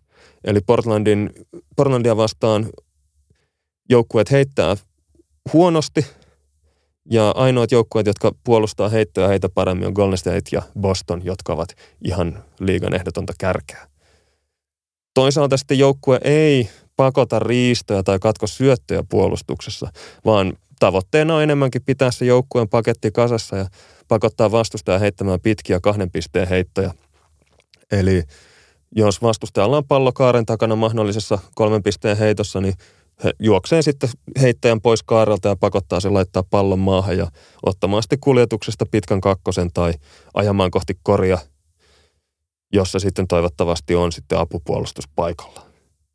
Sen lisäksi Portland tekee kaikkensa siihen, että, että vastustajat ei pääsisi juokseen nopeita hyökkäyksiä tulee, tulee todella huolella alas ja, ja on itse asiassa jopa liigan neljänneksi paras puolustuslevypallojoukkue, ottaa puolustuslevareistaan yli 80 prosenttia omaa haltuun. Toisaalta sitten perinteisesti joukkue on ollut semmoinen, että kiskoo kauheasti kolmen pisteen heittoja, niin tällä kaudella Damian Lillardista ja CJ McCollumista huolimatta, niin heittävät viidenneksi vähiten kolmosia koko liigassa. Hyvin, hyvin jännä käännös, joka on oikeastaan vaan pienistä painotuksista eikä niinkään tämmöisistä kokoonpanoon tehdyistä suuremmista muutoksista seurausta. No jos aloittaa tämän joukkueen pelaajien tarkastelun Damian Lillardista, niin tota, Lillard on tällä kaudella tehnyt 26 pisteen keskiarvolla Korea ja tota, ollut siis joukkueen paras korintekijä. Ja Lillard oli vuoden tulokas vuonna 2013 ja esiintynyt pari kertaa sitten All-Star-matseissa, mutta on ehkä jäänyt tuossa lännen hurjan leveässä takakenttä tasossa niin vähän noiden nimekkäämpien kaverien jalkoihin, eikä, ja saattaa olla jopa tämmöinen aliarvostettu, että ei ole ehkä saanut sitä, sitä ansaitsemansa tai sellaista huomiota, mitä olisi ansainnut. No Lillardia, jos kuvaa pelaa, niin hän on tota, todella kova heittäjä ja ehkä liigan paras heittäjä omasta kuljetuksesta, jos Stephen Currya ei lasketa mukaan ja oikeastaan niin kuin mihinkään tämmöisiin vertauksiin ei koskaan pitäisi laskea Stephen Currya mukaan, koska hän on tämmöisissä asioissa, kaikki heittämiseen liittyvissä asioissa niin kuin ihan täysin omaa luokkaansa, niin vertailu muihin ei ole muille reilua. Mutta tota, tosiaan niin Lillard on vahvasti heittohakuinen pelintekijä ja ei niinkään sitä pelin rakentaja, vaan ja jopa niin vahvasti heittohakuinen, että tota, on herännyt keskustelua laajalta siitä, että voiko tätä, hän olla tämmöisen voittavan joukkojen kulmakivi, siis ottaen huomioon, että hän dominoi niin paljon palloa ja ottaa omia ratkaisuitaan. Että vähän tämmöinen samanlainen Iverson-dilemma, jota aikanaan käytiin Filadelfian ympärillä, että vaatii hyvin tietynlaisen joukko, tai ympärille rakennetun joukkojen menestyäkseen. No, tämä toinen takakentän tähti on sitten CJ McCallum, joka on, joka on tota, joukkojen toisessa paras pisteen tekijä 21 pisteen keskiarvolla. Hän on taas sitten vähän kontrastina Lillardiin, niin on tämmöinen vanhan koulun hyökkäysrepertuari. Ei ole mikään räjähtävä urheilija, että olisi sillä heittopaikkoja, eikä myöskään sitten kylvä kolmosia järjettömällä kantomalla ja volyymilla, vaan enemmän tämmöinen, tämmöinen tota, että käyttää taitavasti kulmia temmovaihtelua hyödykseen hyö, ja tota, sitä kautta luo itselleen tilaa, tilaa tota, heittopaikkoja rakentaa. Ö, on yksi liigan parhaista vapaa-heitteistä ja sitten kuten tuossa mainittiin puolustuspään haasteiden osalta, niin McCollum on alimittainen selvästi kakkospaikalle ja, ja tota, puolustuspäässä aiheuttaa sitä kautta ongelmia, että tuo takakenttä on hyvin pieni ja ei ehkä niin kuin pelaajatyyppinä sinänsä ole ihan optimaalinen ratkaisu tuohon Lillardin ympärille. Niin tämä on kanssa yksi keskustelu, mikä käy, että pitäisikö tämä kaksikko hajuttaa ja jompikumpi sitten kaupata muualle. Lillard ja McCollum on tuommoisia, mitä mä sanoisin, perinteisiä NBA-pelaajia, mutta mä haluaisin tässä vaiheessa korostaa – omaa henkkoht-suosikkiani Jusuf Nurkicia, joka on tämmöinen todella mielenkiintoinen ja sympaattinen eurooppalaisen ison miehen esimerkkitapaus. Ja tässä on tämmöinen erittäin mielenkiintoinen taustakertomus tässä Nurkicin koripallourassa, että Nurkicin isä Haris Nurkic oli kyläpoliisina Tuzlan pikkukylässä Bosniassa ja, ja hän on tämmöinen 210 senttinen ja vähintään 180-kiloinen järkäle, eli niin sanottu tosi iso poliisi. Ja sitten yhtenä päivänä joku noin mitä reilut kymmenen vuotta sitten, niin bosnialainen urheiluagentti Enes Trnovasevic luki lehdestä, kuinka bosnialainen poliisi Haris Nurkic oli yksin piessyt 14 miestä yökerhotappelussa ja lähettänyt heistä 13 sairaalaan. Ja tämä agentti välittömästi agentinvaistot heräs ja hän matkusti tänne Tuzlaan ja kysyi täältä Haris Nurkicilta, että onko teillä poikaa. Ja kävi ilmi, että hänellä on poika, pojan nimi on Jusuf. Hän on 14-vuotias ja hän ei ole koskaan edes harkinnut pelaavansa korista. No, tämä Trnosevic agenttina sitten kuitenkin sai suostuteltua isän ja pojan siihen, että Jusuf lähetettiin Sloveniaan koripallon sisäoppilaitokseen. Ja hän kasvoi siellä sitten kolmessa vuodessa semmoiset rapiat 30 senttiä ja teki muutamaa vuotta myöhemmin sitten ensimmäisen ammattilaissopimuksensa Kroatiaan. Ja tota, kehitys oli nousujohteesta sieltä pari vuotta tämän ensimmäisen ammattilaissopimuksen jälkeen, niin häntä sitten haastateltiinkin jo NBA-draftia ootellen, että, että minkälainen kaveri on kyseessä ja maalaispoika Nurkic ilmoitti Spursille ennen draftia vuonna 2014, että, että hän ei ole kyllä tulossa Amerikkaan, jos se on yhtään samanlainen kuin elokuvissa. Ja kuitenkin saatiin sitten houkuteltua tota draft-tapahtumaankin New Yorkiin ja siellä ensimmäisenä päivänä, kun hän nykissä oli, niin hänelle joku yritti kadulla sitten myydä huumeita ja kaveri oli tästä aivan täysin pöllämystynyt, koska tämähän on oikeasti semmoista meininkiä kuin leffoissa. No, Chicago varas Nurkicin 16 varauksella ja kauppasi sitten Denveriin. Ja täytyy nyt sanoa, että vähän naivista hahmosta on kyse, jos kerran Nurkic oli sitten harjoitusleirillä tämän pelaajakaupan jälkeen niin aidosti hämmästynyt siitä, että Nate Robinson ja Ty Lawson on ihan oikeita ihmisiä eikä pelkkiä hahmoja NBA 2K-videopelistä. Siis hyvin, hyvin mun mielestä eh, äärimmäisen hieno esimerkki siitä, että mistä niitä korispelaajia oikeasti haetaan ja löydetään. Lehdestä katsotaan, että kuka pieksi 14 miestä, niin jos sieltä löytyy poika, niin se on sitten potentiaalinen korispelaaja. Tämä varaustilaisuuden yhteydessä tapahtunut kauppa, niin missä tota, tosiaan niin Nurkic kaupattiin Denveri yhdessä Gary Harrisin kanssa ja vastineeksi sitten Chicago sai Doug McDermottin, niin tämä oli Denverin kannalta aikamoinen, voisi sanoa ryöstö, että niin pahasti kyllä Chicago koijatti, koijattiin tuossa kaupassa. Eikä tämä ollut itse asiassa ainoa kerta, kun Nurkits oli tämmöisessä täysin yksipuolisessa kaupassa osapuolella. Nimittäin tota, Denver kokeili sitten tämmöistä etukenttää, jossa Nikola Jokic pelasi yhdessä Jusuf Nurkitsin kanssa. Ja tämä epäonnistui aika pahasti, että miehet oli – sen verran samantyyppisiä pelaajia, että toi ei toiminut yhdessä niin kuin edes vähän alusta.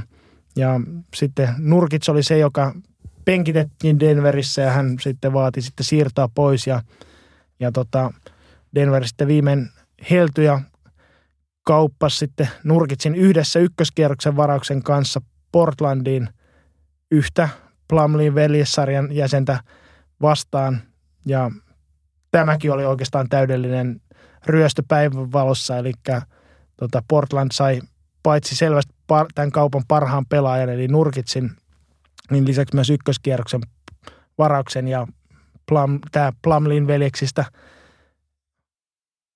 joku yksi kolmesta, niin- Mason. niin, niin tota, ei ollut millään lailla sitten Portlandin tulevaisuuden suunnitelmissa mukana.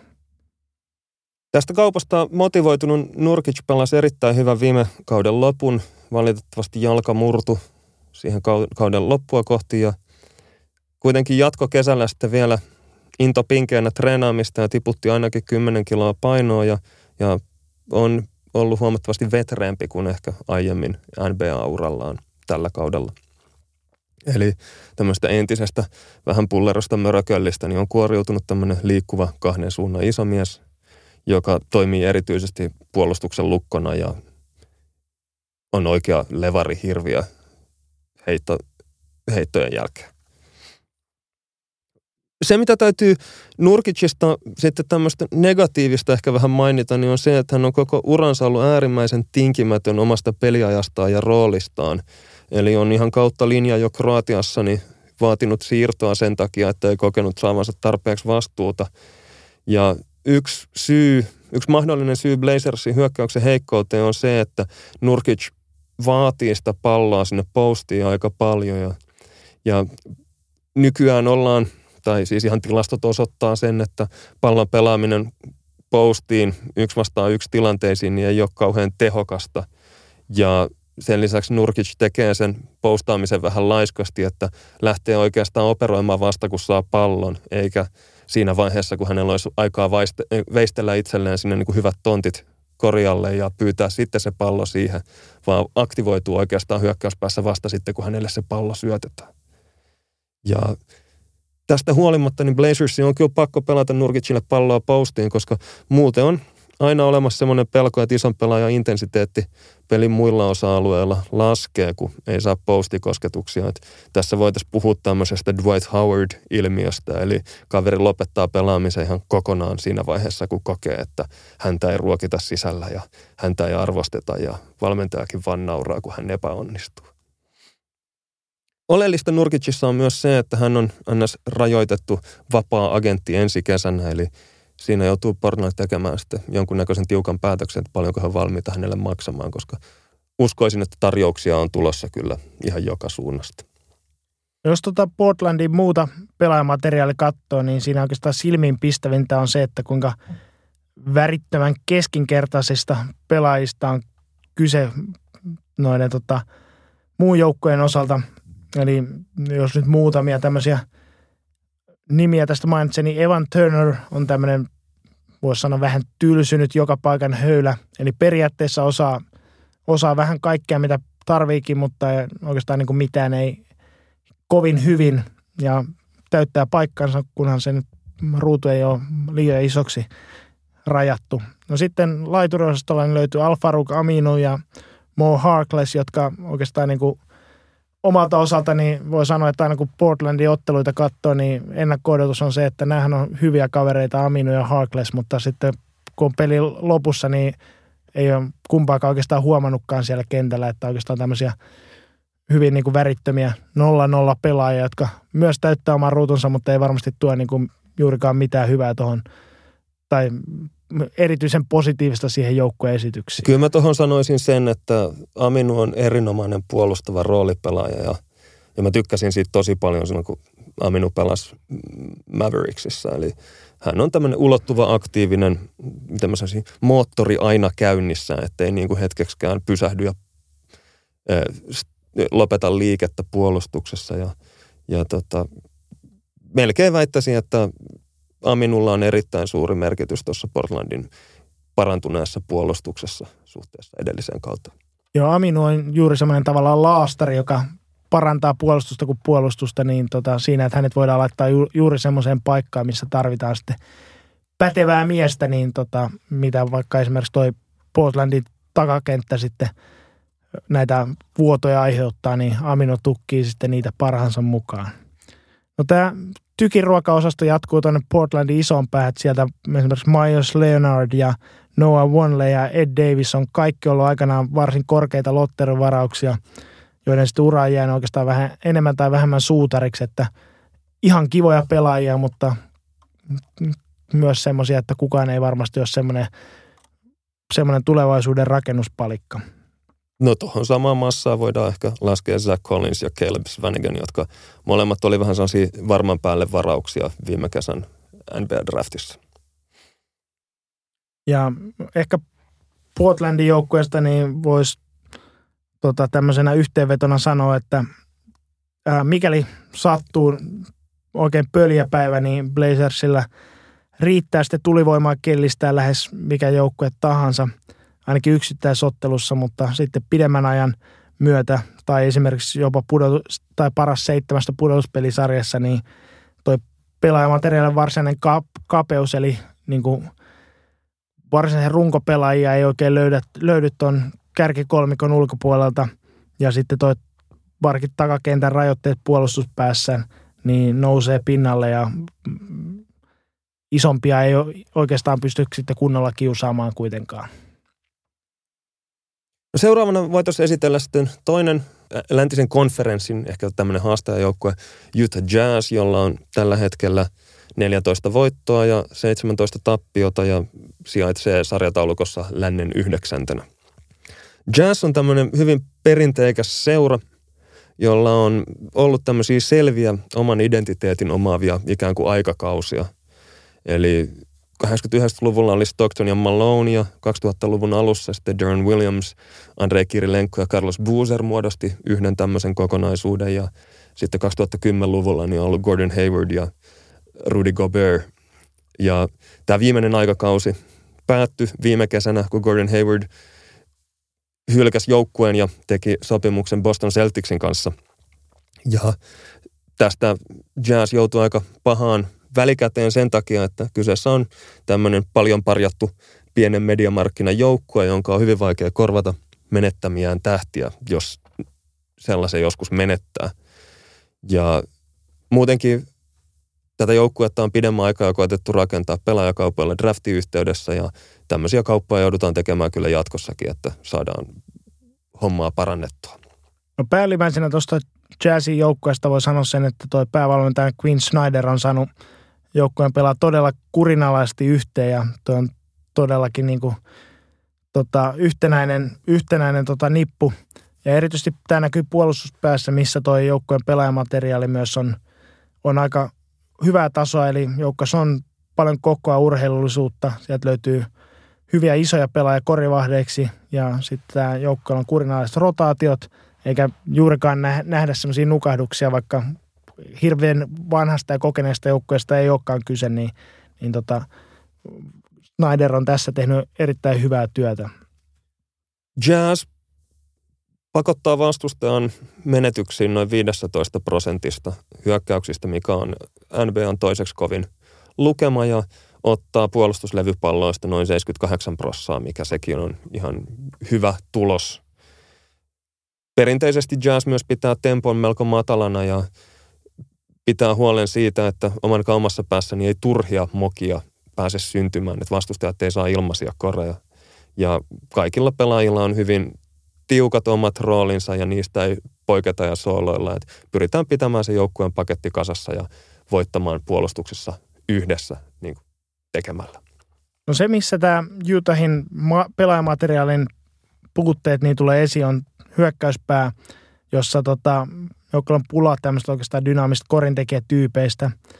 Ja tältä osin niin tuo Gordon Haywardin lähtö kirpasi erityisen katkerasti, eli tämä hyökkäyspeli oli aika paljon rakennettu tosiaan Haywardin osaamisen varaan. Ja nyt te, tätä hyökkäyspanosta on oikeastaan koetettu korvata sitten jakamalla, jakamalla vastuuta useille pelaajille, mutta joukkueessa ei hirveästi ole tämmöisiä niin kuin selvästi plusmerkkisiä hyökkäyspelaajia, jotka sitten pystyisivät sitä varkaan tiukoissa otteluissa kantamaan tätä vastuuta. No tulokas Donovan Mitchell, johon palataan kohta vähän tarkemmin, niin saattaa olla semmoinen ja hän on erinomaisia otteita esittänytkin tästä alkukaudesta. Tällä kaudella Jazz on kärsinyt aika rajuista loukkaantumisista läpi linja ja se on jonkinnäköinen osoitus valmentaja Quinn Snyderin erinomaisuudesta, että joukkue on pystynyt taikumaan sen verran pisteitä, mitä ovat saaneet aikaan ilman Gordon Haywardia ja kaikkia näitä loukkaantuneita pelaajia. Ja Jazzin hyökkäyspeli on perustunut lähinnä alkukaudesta syöttöhakuseen pelirakentaja Ricky Rubioon, joka on hyvin kaukana mukavuusalueeltaan heittäjänä, sekä tulokkaaseen Donovan Mitchellin, joka täytyy sanoa, että vielä kesällä niin en usko, että kauhean moni Mitchellistä ihan näin paljon odotti kuin hän on tällä kaudella tarjonnut. Sen lisäksi samaan aikaan joukkueen tärkein pelaaja Rudy Gobert on loukannut polvensa ja kerännyt telomaan ne kahteen kertaan tällä kaudella ja, ja aiemmin Haywardin tavallaan ykkös sidekickiksi kaavailtu Ronnie Hood, niin sekin on ollut pitkään sivussa erilaisten ilkkavaivojen takia. Oikeastaan näistä loukkaantumisista ja tietysti myös haastavasta tota, hyökkäyspelaamisesta niin johtuen, niin Utahin otteet on aika paljon ailahdellut tällä kaudella, eli joukkueessa sai kauteen aika heikon lähdön, jonka jälkeen sitten mentiin tai noustiin aika korkealle, että oli, oli äärimmäisen hyviä, hyvä tota putki päällä ja sitten taas viime aikoina on kääntynyt otteet laskuun ja ollaan sitten tappioputkessa, niin aikamoista ailahtelevuutta on nähty kauden aikana. Se on ainakin osin seurausta siitä, että noita kavereita ruksitaan yli rosterista vuorotellen, kun kukaan ei tunnu pysyvän terveenä. Jos mennään näihin pelaajan esittelyihin, niin ehkä voitaisiin aloittaa Ricky Rubiosta – joka oli alkukaudesta hyökkäyksen ykkösoptio ja joutui ottamaan, kun ei siellä ketään muitakaan ollut, niin tämmöisen itselleen hyvin epätyypillisen roolin ja joutui kunnostautumaan tai yrit, hänen piti yrittää heittää. Ja Rubio on perinteisesti ollut jopa liiankin syöttöhakunen pelaaja ja, ja vastustajat on usein jättänyt hänet puolustamatta vaikka hän seisoisi pallon kanssa vaikka viiden metrin päässä korista. Ja esimerkiksi Ricky Rubion palloskriinit on ollut hyvin tehottomia sen takia, että vastustajat on aina jättänyt hänet oma onnensa nojaa ja keskittynyt puolustamaan niitä muita pelaajia. Ja tämä ei ehkä alkukaudessa toiminut ihan täydellisesti, niin sitten kun vastuuta siirrettiin enemmän tälle tulokos Donovan Mitchellille, niin Jazzin pelikin on lähtenyt parempaan suuntaan. No, Ricky Rubio on sen verran tunnettu nimi koripalloyleisölle, että on vaikea uskoa, että hän on vasta 27-vuotias. On kuitenkin pitkän ura jo pelannut NBAssakin. Ja tosiaan niin kertoo siitä, että tämmöisen kansainvälisen läpimurtonsa Rubio teki tuossa 16-vuotiaiden EM-kisoissa, tai alle 16-vuotiaiden EM-kisoissa, jonka voittoissa finaalissa Venäjää vastaan, niin teki aika järjettömät tilastot, 51 pistettä, 24 levypalloa ja 12 syöttöä. Sen lisäksi otti vielä seitsemän riistoa ja tosiaan ei, finaali päättyi Espanjan voittoon ja, ja ei varmaan kannata arvella, että kuka valitti turnauksen arvokkaimmaksi pelaajaksi. Ja tämän jälkeen niin tosiaan niin tie johti sitten aikuisten peleihin ja Rubio pelasi jo 18-vuotiaana sitten rotaatiominuutteja Espanjan olympiajoukkueessa joukkueessa Pekingissä ja oli siinä vaiheessa todella kuuma nimi sitten NBA-piireissäkin. Pelas, Rubio pelasi uransa kuusi ekaa kautta sitten Minnesotassa ja vaihdettiin sitten viime kesänä Oklahoma Cityn ensi kesän ykkösvaraukseen ja ura jatkuu nyt sitten Utahissa. Ja toi tosiaan Utahin silloinen tähtipelaaja Gordon Hayward niin halusi ehdottomasti Rubion sitten Utahin ja ylipuhui tuota Jazzin seurajohtoa hankkimaan Rubion, mutta sitten kun Rubio matkasi Utahin, niin Hayward pakkas laukkunsa ja muutti sitten tuonne itärannikolle Bostoniin, niin tämä ainakin oli sitten yhteistä Gordon Haywardilla ja LeBron Jamesilla, joka tunnetusti niin Miami Heatissä niin vaati sitten seurajohtoa varamaan Shabazz Napierin juuri ennen sitten lähtemistään Clevelandiin. Kuten sanottua, niin Ruby on erittäin heikko heittäjä ja huono viimeistelijä korin lähellä, vaikkakin on ehkä parantanut näitä osalleita uransa aikana. Mutta vahvuuksina hänellä on se, että hän on erinomainen puolustaja ja lähes tajanomainen syöttäjä. Ja joskus junnuna häntä hehkutettiin jopa uutena Pistol Pete Maravicina. Ja tavallaan ironista tässä on se, että hän on monella tapaa parempi kuin Maravic pelaa joukkueelle, on kiinnostunut voittamisesta, puolustaa. Mutta kun ei osaa vaan heittää sitä palloa, niin se rajoittaa tosi paljon. Kaikesta huolimatta hän on kuitenkin erittäin hyvä vapariheittäjä, eli voisi kuvitella, että, että nämä heittoon liittyvät ongelmat silloin, kun pelitilanteessa pitää heittää, niin voi olla ehkä enemmän siitä, että tekniikka on jotenkin puutteellinen, että se paketti hajoaa siinä vaiheessa, kun liikkeessä pitäisi saada heitettyä. Ja ihan silmin näkee, että siinä heitossa ei ole lainkaan karta tai että kaartuu jopa väärään suuntaan, jos se fyysisesti olisi mahdollista. No sitten ehkä Utahin tärkein pelaajani on ranskalaissentteri Rudy Gobert, joka ennen kaikkea niin hänen oma aivan järjettömän pitkän sylivälin ja sitä kautta niin on tota, yksi liigan parhaista puolustuspään pelaajista. Ja oikeastaan se, mitä hän siellä tekee, niin hän on yksinkertaisesti koko liigan paras korivahti tällä hetkellä ja sitä kautta se tekee kaikista joukkuekavereistaan parempia puolustajia, koska se vapauttaa nämä muut pelaajat ottamaan riskejä ja olemaan aggressiivisia syöttölinjojen pelaamisessa ja oman, oman tota, vartioitavan pelaajansa tota, puolustamisessa, kun hän pystyy sitten siivoamaan ne, ne tota, mahdolliset erheet ja, ja tota, estämään vastustajan helpot korintekopaikat sitten korin läheisyydestä. Hyökkäyspäässä niin toi Gobertin repertuaali rajoittuu pääasiin niin screenin tekemiseen ja sitten hyökkäyslevypalloihin ja sitten lobien viimeistelyyn, että hän ei missään nimessä ole, ole kovin taitava tota, pelaaja luomaan itselleen tai muille, muille sitten paikkoja pallon kanssa. Näissä tota, kuitenkin, mitä noihin lobisyöttöihin tulee, niin Goberilla on aivan varmasti liigan suurin catch radius, eli sanotaan vaikka suomeksi koppihaarukka, eli se alue, mistä hän pystyy ottamaan lobin kiinni ja vielä ohjaamaan pallon sitten korirenkaan läpi. Ja sen lisäksi hän on sen verran pitkä ja ulottuva, että korille rullatessaan niin sitoo useita puolustajia itteensä ja imee sen puolustuksen ihan ruttuu, mikä sitten luo sinne kaarelle heittopaikkoja joukkuekavereille. Valitettavasti sitten, jos Goberille heittää pallon käteen ja sanoo, että kehitäpäs itsellesi heittopaikka, niin siitä ei kyllä tule yhtikäs mitään. Ei edes vaikka palloskriinin jälkeen hänen olisi vaihdettu joku pienempi puolustaja, niin pitkä kaveri, joka ei pysty palloa laittaa maahan, niin hän on hyvin vaikea synnyttää itselleen mitään tehokkaita heittopaikkoja.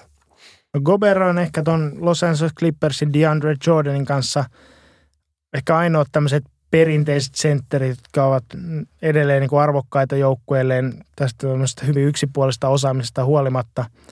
Ihan siitä syystä, että ensinnäkin he ovat valtavan niin kuin isoja pelaajia, ihan konkreettisesti isoja.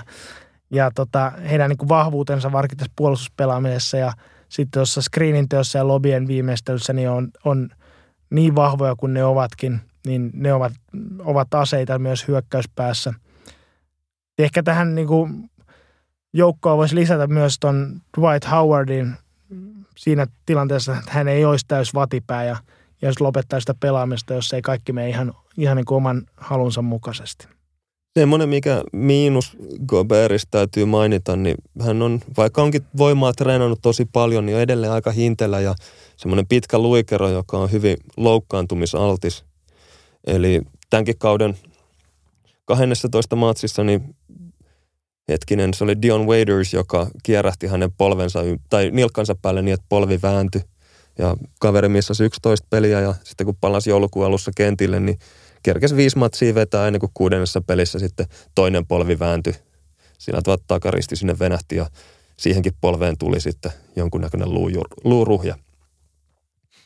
No jos mennään sitten tuohon Jutahin erinomaiseen tulokas takamiehen eli Donovan Mitchelliin, niin – Tuo viime kesän varaustilaisuus on ainakin toistaiseksi osoittautunut todelliseksi kultakaivokseksi kaikille jouk- oikeastaan kaikille joukkueille, jotka on sitten tota ensimmäisessä puoliskossa päässyt varaamaan, niin siitäkin huolimatta niin täytyy tässä vaiheessa ihmetellä, että mitä nuo joukkueet on oikein ajatellut, kun Mitchell on valahtanut 13 varaukseksi asti ja päätyi sitten Utahiin.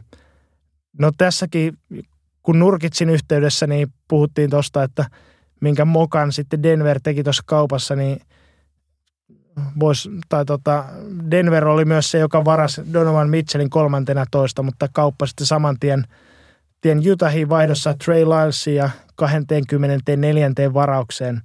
Ja kun tuossa aikaisemmassa jaksossa Denver-yhteydessä tota, todettiin, että joukko kärsii, kärsii tota, takamiespuutteesta, niin voisi vaan kuvitella, että minkälaiseen lentoon joukko olisi lähtenyt tuon Donovan Mitchellin kanssa.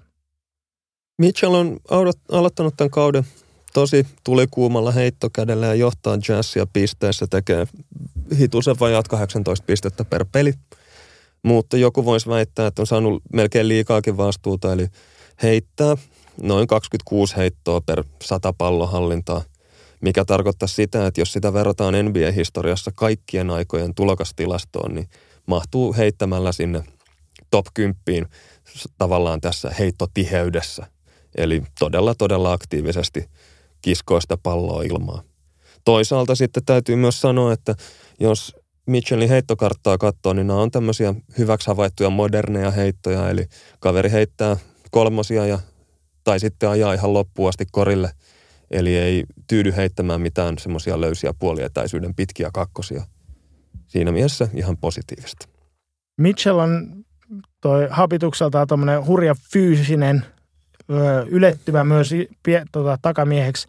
Ja sitten oikeastaan voisi sanoa, että samaan aikaisesti räjähtävän ja pehmeän urheilullinen tämmöinen kombo-takamies, joka on kyllä ehdottomasti enemmän niin korintekijä kuin sitten tämmöistä pelintekijätyyppiä. Eli sillä lailla istuu itse asiassa hyvin ton Ricky Rubion rinnalle. Ja sen lisäksi, että hyökkäyspäässä on tota osaamista niin monipuolisesti, niin Mitchell on myös hyvä puolustaja ja tosiaan ton niin kuin fyysisyydestä ja johtuen niin pystyy puolustamaan useampaakin, useampaakin pelipaikkaa. Ja tota, ton urheilullisuuden johdosta, niin Mitchell on saanut tässä viime aikana aika paljon nostetta ja julkisuutta sitten noin näyttävien donkkien myötä. Ja voisi uumoilla, että hänkin tulee sitten ehkä saamaan kutsun All-Star viikonloppuna donkkikisaan. Joo, ja voi jopa sanoa, että Mitchell voisi olla mukana vuoden tulokaskeskustelussa mahdollisena Ben Simonsin yllättäjänä, jos esimerkiksi Simons katoaisi kesken kauden jonnekin tai loukkaantuisi nyt yhtäkkiä sillä tavalla, että missaisi loppukauden, niin ei olisi kaukaa haettu, että Mitchell sitten haastaisi Jason Tatumia vuoden tulokkaan tittelistä. Mutta tosiaan niin tässä vaiheessa tämä tulokas vuosikerta näyttää, on esittänyt aika vakuuttavia otteita. Eli tosiaan niin kuin Simmons ja Mitchell ja Tatum on kaikki ollut aivan liigan parhaimmistoa ensimmäisen tota, kauden kol- kolmasosan aikana, niin voi vaan miettiä, että mitä sitten tullaan loppukaudella näkemään. Mites noi Jazzin muut jatkat?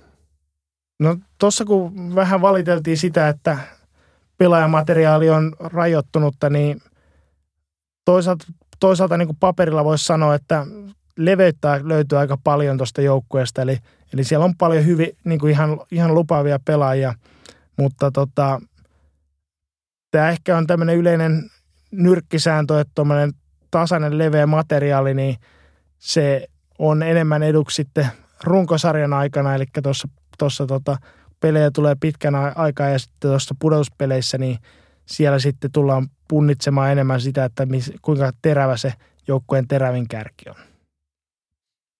Mutta jos tästä niin kuin muutaman nimen nostaisi esiin, niin ensinnäkin varmaan niin kuin australialaiskaksikko Joe Ingles ja Dante Exum tulee ekana mieleen hyvin niin kuin erityyppisistä tota, lähtökohdista tullut pelaaja. Eli Ingles pelasi pitkän uran Euroopassa ennen sitä NBAhan siirtymistä ja tota, ehkä semmoinen silmiinpisto, että hän näyttää, näyttää ehkä tämmöiseltä tota, puliukolta, mutta ei missään nimessä pelakku, pelakku puliukko. Että on fiksu, fiksu pelaaja, erityisesti niin kuin puolustuspäässä fiksu. Ja tota, sillä pystyy ehkä vähän puutteellista urheilullisuuttaan peittämään. Hyvä kolmosten heittäjä, hyvä joukkuepelaaja ja tota, varmasti hyvä pukukoppipelaaja myös. ja sitten toi toinen aus, Aussi veljeksistä, eli Dante Exum, niin on, on todellinen sensaatio, oli aikanaan nuorten MM-kisoissa. Ja todella urheilullinen takapelaaja, mutta valitettavasti hän on kärsinyt valtavasti loukkaantumista NBA-uralla, että ei ole oikein koskaan ehtinyt tehdä semmoista kunnollista, kunnollista läpimurtoa, mutta edelleen on sen verran nuori, muistaakseni 22-vuotias vasta, että, että mikäli vain terveenä pysyy, niin läpimurto on edelleenkin hyvin mahdollinen. Se on aika iso jos, kun katsoo kaverin track recordia, että siellä on eturistisinettä mennyt poikki ja nyt kausi menee olkapääleikkauksen takia ohi. Muita jätkiä, mitä jazzista ehkä kannattaa mainita, niin on Rodney Hood, joka on tosiaan karsinut aika va- äh, nilkkavammoista tällä kaudella. Hän on tämmöinen hyvin luontainen ja hyvä kokoinen korintekijä, mutta ei hänkään oikein pysy kunnossa. Ja, ja toisaalta sitten Derek Favors, jolla olisi ihan hyvät työkalut olla moderni sentteri, mutta tämä hänen potentiaalinsa ei ole koskaan oikein realisoitunut. Ja Favorsilla sopimus on katkolla ensi kesänä ja hyvin mahdollista, että jos Jazzin kausi kääntyy siihen suuntaan, että pudotuspeleihin ei ehkä yllä, niin Favors on ehdokas kaupattavaksi pelaajaksi, joka yritetään siirtää ennen siirtoikkunan sulkeutumista niin johonkin joukkueeseen, jolla on pudotuspelitavoitteet. Oliko vielä jotain? No missä nimessä ei kannata unohtaa myöskään Jonas Jerebkoa, joka on tunnettiin Bostonin aikanaan Ruotsin Larry Birdinä. Eli tota, se kertoo varmaan miestä kaiken.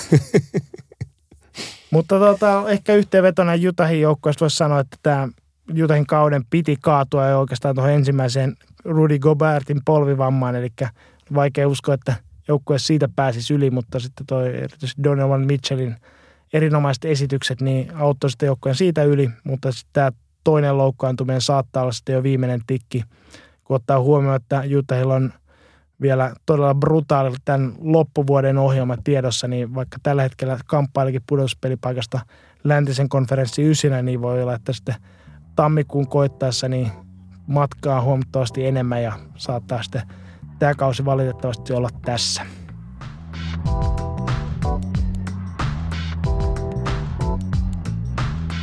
Näin. Olisiko sitten hyvä aika siirtyä kuulijapalautteisiin ja kysymyksiin? Tehdäänpä näin. Ensimmäisenä täytyy vastata tämmöiseen kuulijapalautteeseen, jonka sain ottelun jälkeen baarissa tuossa viikonloppuna. Ja, ja kuulemma vaikutan jonkinnäköiseltä sosiopaatilta, jos vihaan jotain pelaajaa pelaajan karsastuksen takia.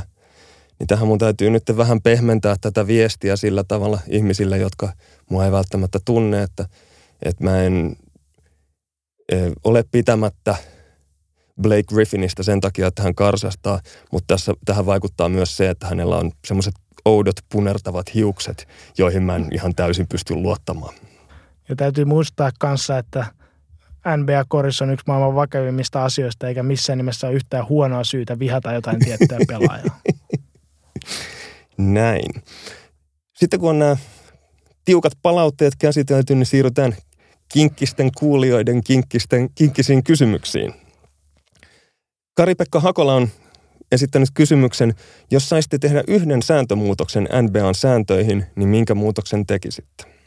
Mulla on tähän oikeastaan kaksi hyvää ehdotusta, josta toinen ehkä on niin kuin, jos sanotaan vakavampi henkinen, niin se on se, että ottelun määrä pitäisi tiputtaa tuonne jonnekin 60 tienoille.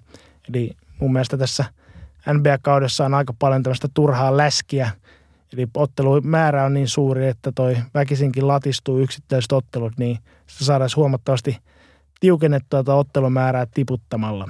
No sitten semmoinen, joka menee ehkä kategoriaan, että olisi hauska nähdä, miten miljonäärit suhtautuu, niin toivoisin tämmöistä takavuosien Suomen kapista tuttua tasotusheittoja ennen ottelun alkua. Eli, eli taustallahan on se, että aikanaan kun eri sarjatasojen joukkueet kohtas Suomen kapissa, niin – alemman sarjatason joukkue niin sai, sai tietyn määrän kolmen pisteen heittoa ennen ottelun alkua heittääksi, jolla sitten tasotettiin tätä asetelmaa ja sitten ne pisteet otettiin sitten mukaan tuohon ottelutulokseen. Niin tämä olisi ihan hauska nähdä myös NBA-ottelussa, että huonompi joukkue sitten saa tasotusheittoa ennen, ennen ka, tota, ottelun alkua.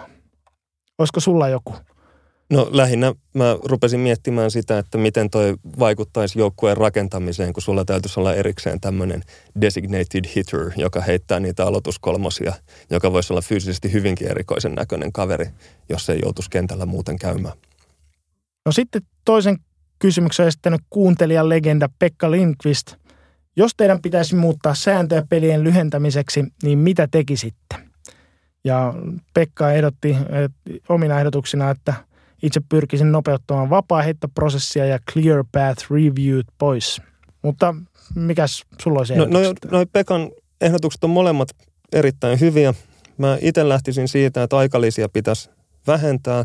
Erityisesti nämä täyttä filli, äh, filliä olevat televisioaikalisät on usein täysin turhia ja katkaisee sen pelin rytmin ihan kuin seinään ihan mainostau, mainostaukoja varten. Sitten yksi helppo idea olisi myös se, että jos peliaikaa lyhennettäisiin 48 minuutista 40 minuuttia, niin ottelut kestäisi vähemmän aikaa. Ja tämä oikeasti parantaisi myös pelin tasoa, koska ei tulisi niitä tämmöisiä suvantovaiheita, joissa kakkosviisikot pelailee keskenään ja tappaa aikaa, että sitten päästään sinne vihdoin neljännelle jaksolle ja ratkomaan sitä ottelun voittoa. Nämä ei tietenkään kumpikaan ole realistisia ehdotuksia, koska TV- ja mainostulot on se, jolla NBA elää ja näitä mainostaukoja pitää olla mahdollisimman paljon ja ottelutapahtumien pitää kestää siinä mielessä telkkarissa melko pitkään. Eikä myöskään pidä unohtaa sitä, että 48 minuutin peliajalla niin on 8 minuuttia enemmän aikaa myydä kaljaa myös sitten stadionilla. Se on ihan totta. Sitten jos haluaisi nopeuttaa vapariprosessia, niin yksi semmoinen ratkaisu olisi se, että vapareista saisikin kaksi pistettä ja niitä heitettäisiin vain yksi aina heittovirheen jälkeen. Tämä lisäisi ehdottomasti draamaa ja myös lopputulosten varianssia. Ja olisi ihan mielenkiintoista nähdä, että minkä näköisiin peleihin silloin päädyttäisiin. No sitten valmentaja Mikko Rönkä on esittänyt kysymyksen, että jos pitäisi valita 2000-luvun Bad Boys viisikko, niin ketkä viisi pelaajaa valitsisitte?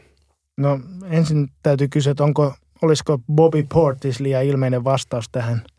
Mutta tota, tämä ehkä ei kuitenkaan ihan, Portis ei ihan koko 2000-luvun sitten unelmaviisikkoon murtautuisi. Mutta ihan ensimmäisenä mun mielestä täytyy tehdä täsmennys tähän, että Bad Boysilla viitataan tähän 80-luvun lopun Detroit Pistons, joka kulki tällä kyseisellä lempinimellä. Ja tämä Pistons on mun mielestä aika laajalti väärin ymmärretty joukkue, että yleisesti on ehkä pidetty tämmöisenä täysin niin kuin taitorajoitteisena raggariporukkana, joka ei muuta osa, osannut kuin tapella ja töniä vastustaja kentällä. Mutta oikeastihan kyseessä oli todella taitava ja, ja fiksu joukkue, joka ymmärsi sen, että kaikista parhaat menestysmahdollisuudet sillä on, jos se vähän venyttää näitä sääntöjä joka suhteessa ja, ja tota, koittaa sillä ka- ka- tavalla hermostuttaa sitten vastustajiaan. Ja varsin menestyksekkäästi onnistukin siinä, kun voitti kaksi mestaruutta peräkkäisinä vuosina. Mä ottaisin varmaan omaan Bad Boys-viisikkooni ilmiselvät valinnat Ron Artestin ja Ben Wallisin ihan vaan tämän Malice at the Palace joukkotappelun takia.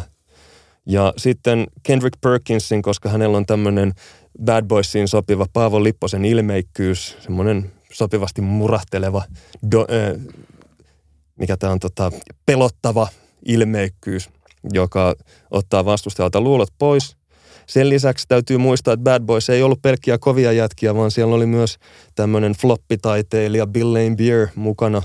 Ja kyllä hänen rooliin tarvittaisiin sitten Raja Bell heittäytymään ja hakemaan niitä hyökkäävirheitä vähän teatraalisemminkin keinoin. Ja viimeisenä sitten ottaisin ehkä kuitenkin Matt Della Vedovan, joka on niittänyt mainetta tämmöisenä likasena pikkujätkänä osittain rugby-taustansa takia – koska rugbyssa kun pelaaja taklataan pallon kanssa, niin hänen täytyy yrittää ryömiä siitä pallon yli ja kääntää selkä kohti hyökkäyssuuntaa ja ojentaa sitten palloa taaksepäin joukkuekavereilleen. Tai sitten tästä toimitaan, tuomitaan sitten virhe ja pallo vastustajalle. Ja Della Vedova usein, kun hän syöksyy näihin irtopalloihin, jotka on toisten jaloissa, niin tekee sitten tämän saman rugbyliikkeen ja tulee siinä samalla sitten köyrineeksi toisten nilkat nurin ja polvet vinoon mitä sitten NBAssa ei ymmärretä, vaan jotenkin koetaan, että kyseessä olisi likainen pelaaja ja unohdetaan se, että tämä on ihan vain rugbya oikeasti. No mä ottaisin itse omaan, omaan tähän unelmaviisikkoon, niin tota, pelintekijän paikalle istuttaisin Gary Paytonin, joka oli paitsi äärimmäisen kova puolustuspelaaja, niin myös todellinen moottoriturpa, niin sopii hyvin, hyvin tuohon permanenttiin. Sitten sen jälkeen niin otetaan Indiana versio Ron Artestista, joka oli hyvä itse tai oli liigan parhaita kahden suunnan pelaaja siihen aikaan ennen kuin sitten toi kaikki tekeminen meni vähän yli. Ja sitten kivikova etulinja, Draymond Green, Kevin Garnett ja Rashid Wallace, niin se tuskastuttaa kyllä vastustajan ihan millä tavalla tahansa tarvitaan, niin tota, se olisi ehkä itsestään selvä tämä, tämä kolmikko. No mä en tyytynyt vaan yhteen viisikkoon, vaan jotta saataisiin todellinen, todellinen unelmajoukkue kasaan, niin ottaisi vielä penkkiviisikkoon, niin Patrick Beverly, Tony Allen, Lance Stevenson, Steven Jackson ja Reggie Evans, niin jos ei toi aloitusviisikko saa sitten vastustaja pois tolaltaan, niin tota, vaihtoviisikko sitten viimeistään sen tekee. No, tä, täytyy mainita tässä, kun tein tutkimusta tätä tätä viisikon kokoamista varten, niin törmäsin tämmöiseen mielenkiintoiseen yksityiskohtaan, kuin että tota, Larry Hughes aikanaan valittiin tuon All Defensive First Team, eli jo kauden parhaisen puolustusviisikon kaudella 2004-2005. Ja tämä oli todella hämmentävä sen takia, että mä en muista koskaan kuuleeni yhtään keskustelua sen suuntaan, että joku olisi pitänyt Larry Hughesia edes niin kuin – mainitsemisen arvoisena puolustuspelaajana, niin miten hänet sitten valittiin tällä yksittäisellä kaudella ykkösviisikkoon?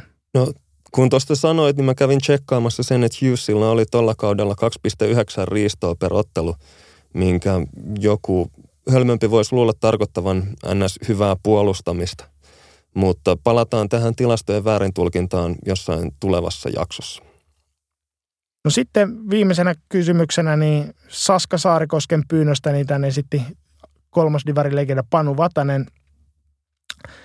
Mitä mieltä olette NBA-pelaajan lempinimien suomentamisesta? Onko tähän mitään nyrkkisääntöä, milloin kannattaa suomentaa tai jättää suomentamatta? Ja lisäksi Saska tai Panu sitten kysyi, että voisiko The Marksmanin, eli Lauri Markkaselle tuolla Yhdysvalloissa käytön lempinimen, niin suomentaa markka-ampujaksi. Helppo nyrkkisääntö tähän lempinimien suomentamiseen on ei koskaan. Eli lempinimiä voi toki keksiä mielensä mukaan, mutta suurin osa niistä ei jää käyttöön ja jos joku jää, niin se on parempi muistaa sitten alkuperäiskielellään. Markka Ampuja on ihan hyvä nimi, vaikkakin aavistuksen ehkä sotaisa, mutta täytyy olla ehkä vain tyytyväinen, että näin Suomi sata hengessä, niin tähän ei ole sotkettu Simo Häyhää messiin, koska Markkasen lempinimenä joku Bela ja Smert, valkoinen kuolema, voisi ehkä olla vähän raflaava jo jenkkilehdistönkin mielestä. Muita esimerkkejä näistä tämmöisistä, että älkää hyvät ihmiset kääntäkö niitä lempinimiä, niin voisi olla esimerkiksi Ilma Jordan tai postimies Malone tai Hakim Unelma. No ihan niin tiukkoja olla kuitenkaan kääntämisen suhteen, että haluttaisiin tästä järjestää kuulijakilpailu, että miten kääntäisitte NBA-pelaajan lempinimen ja annetaan tota, sitten kohteeksi Chicago Bullsissakin palloilun legenda Artis Gilmore, joka tämmöistä kankeasta liikehdinnästään sai ansaitsi tota lempinimeksi Rigor Artis, niin pistäkää meille tulemaan ehdotuksia, että miten te tämän lempinimen kääntäisitte suomenkieliseksi. Samalla kun näitä lempinimiä tuossa tuli vähän katseltua, niin panin merkin, että basketballreference.comin mukaan Steve Nashin lempinimi on joissain piireissä two time, mikä ilmeisesti viittaa siihen, että hän on kaksinkertainen NBAn MVP. Ja heräskin kysymys, että pitäisikö meidän ehkä tehdä näistä typerimmistä lempinimistä jonkunnäköinen oma osionsa joskus tulevaisuudessa. No tähän on varmaan helppo vastata, että ehdottomasti kyllä.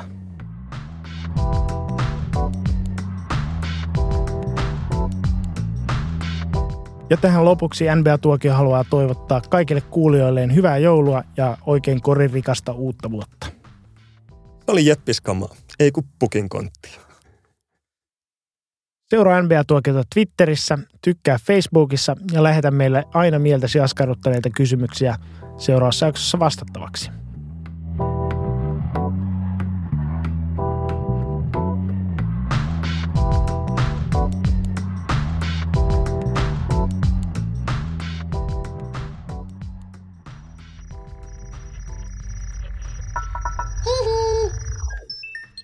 Jakso.fi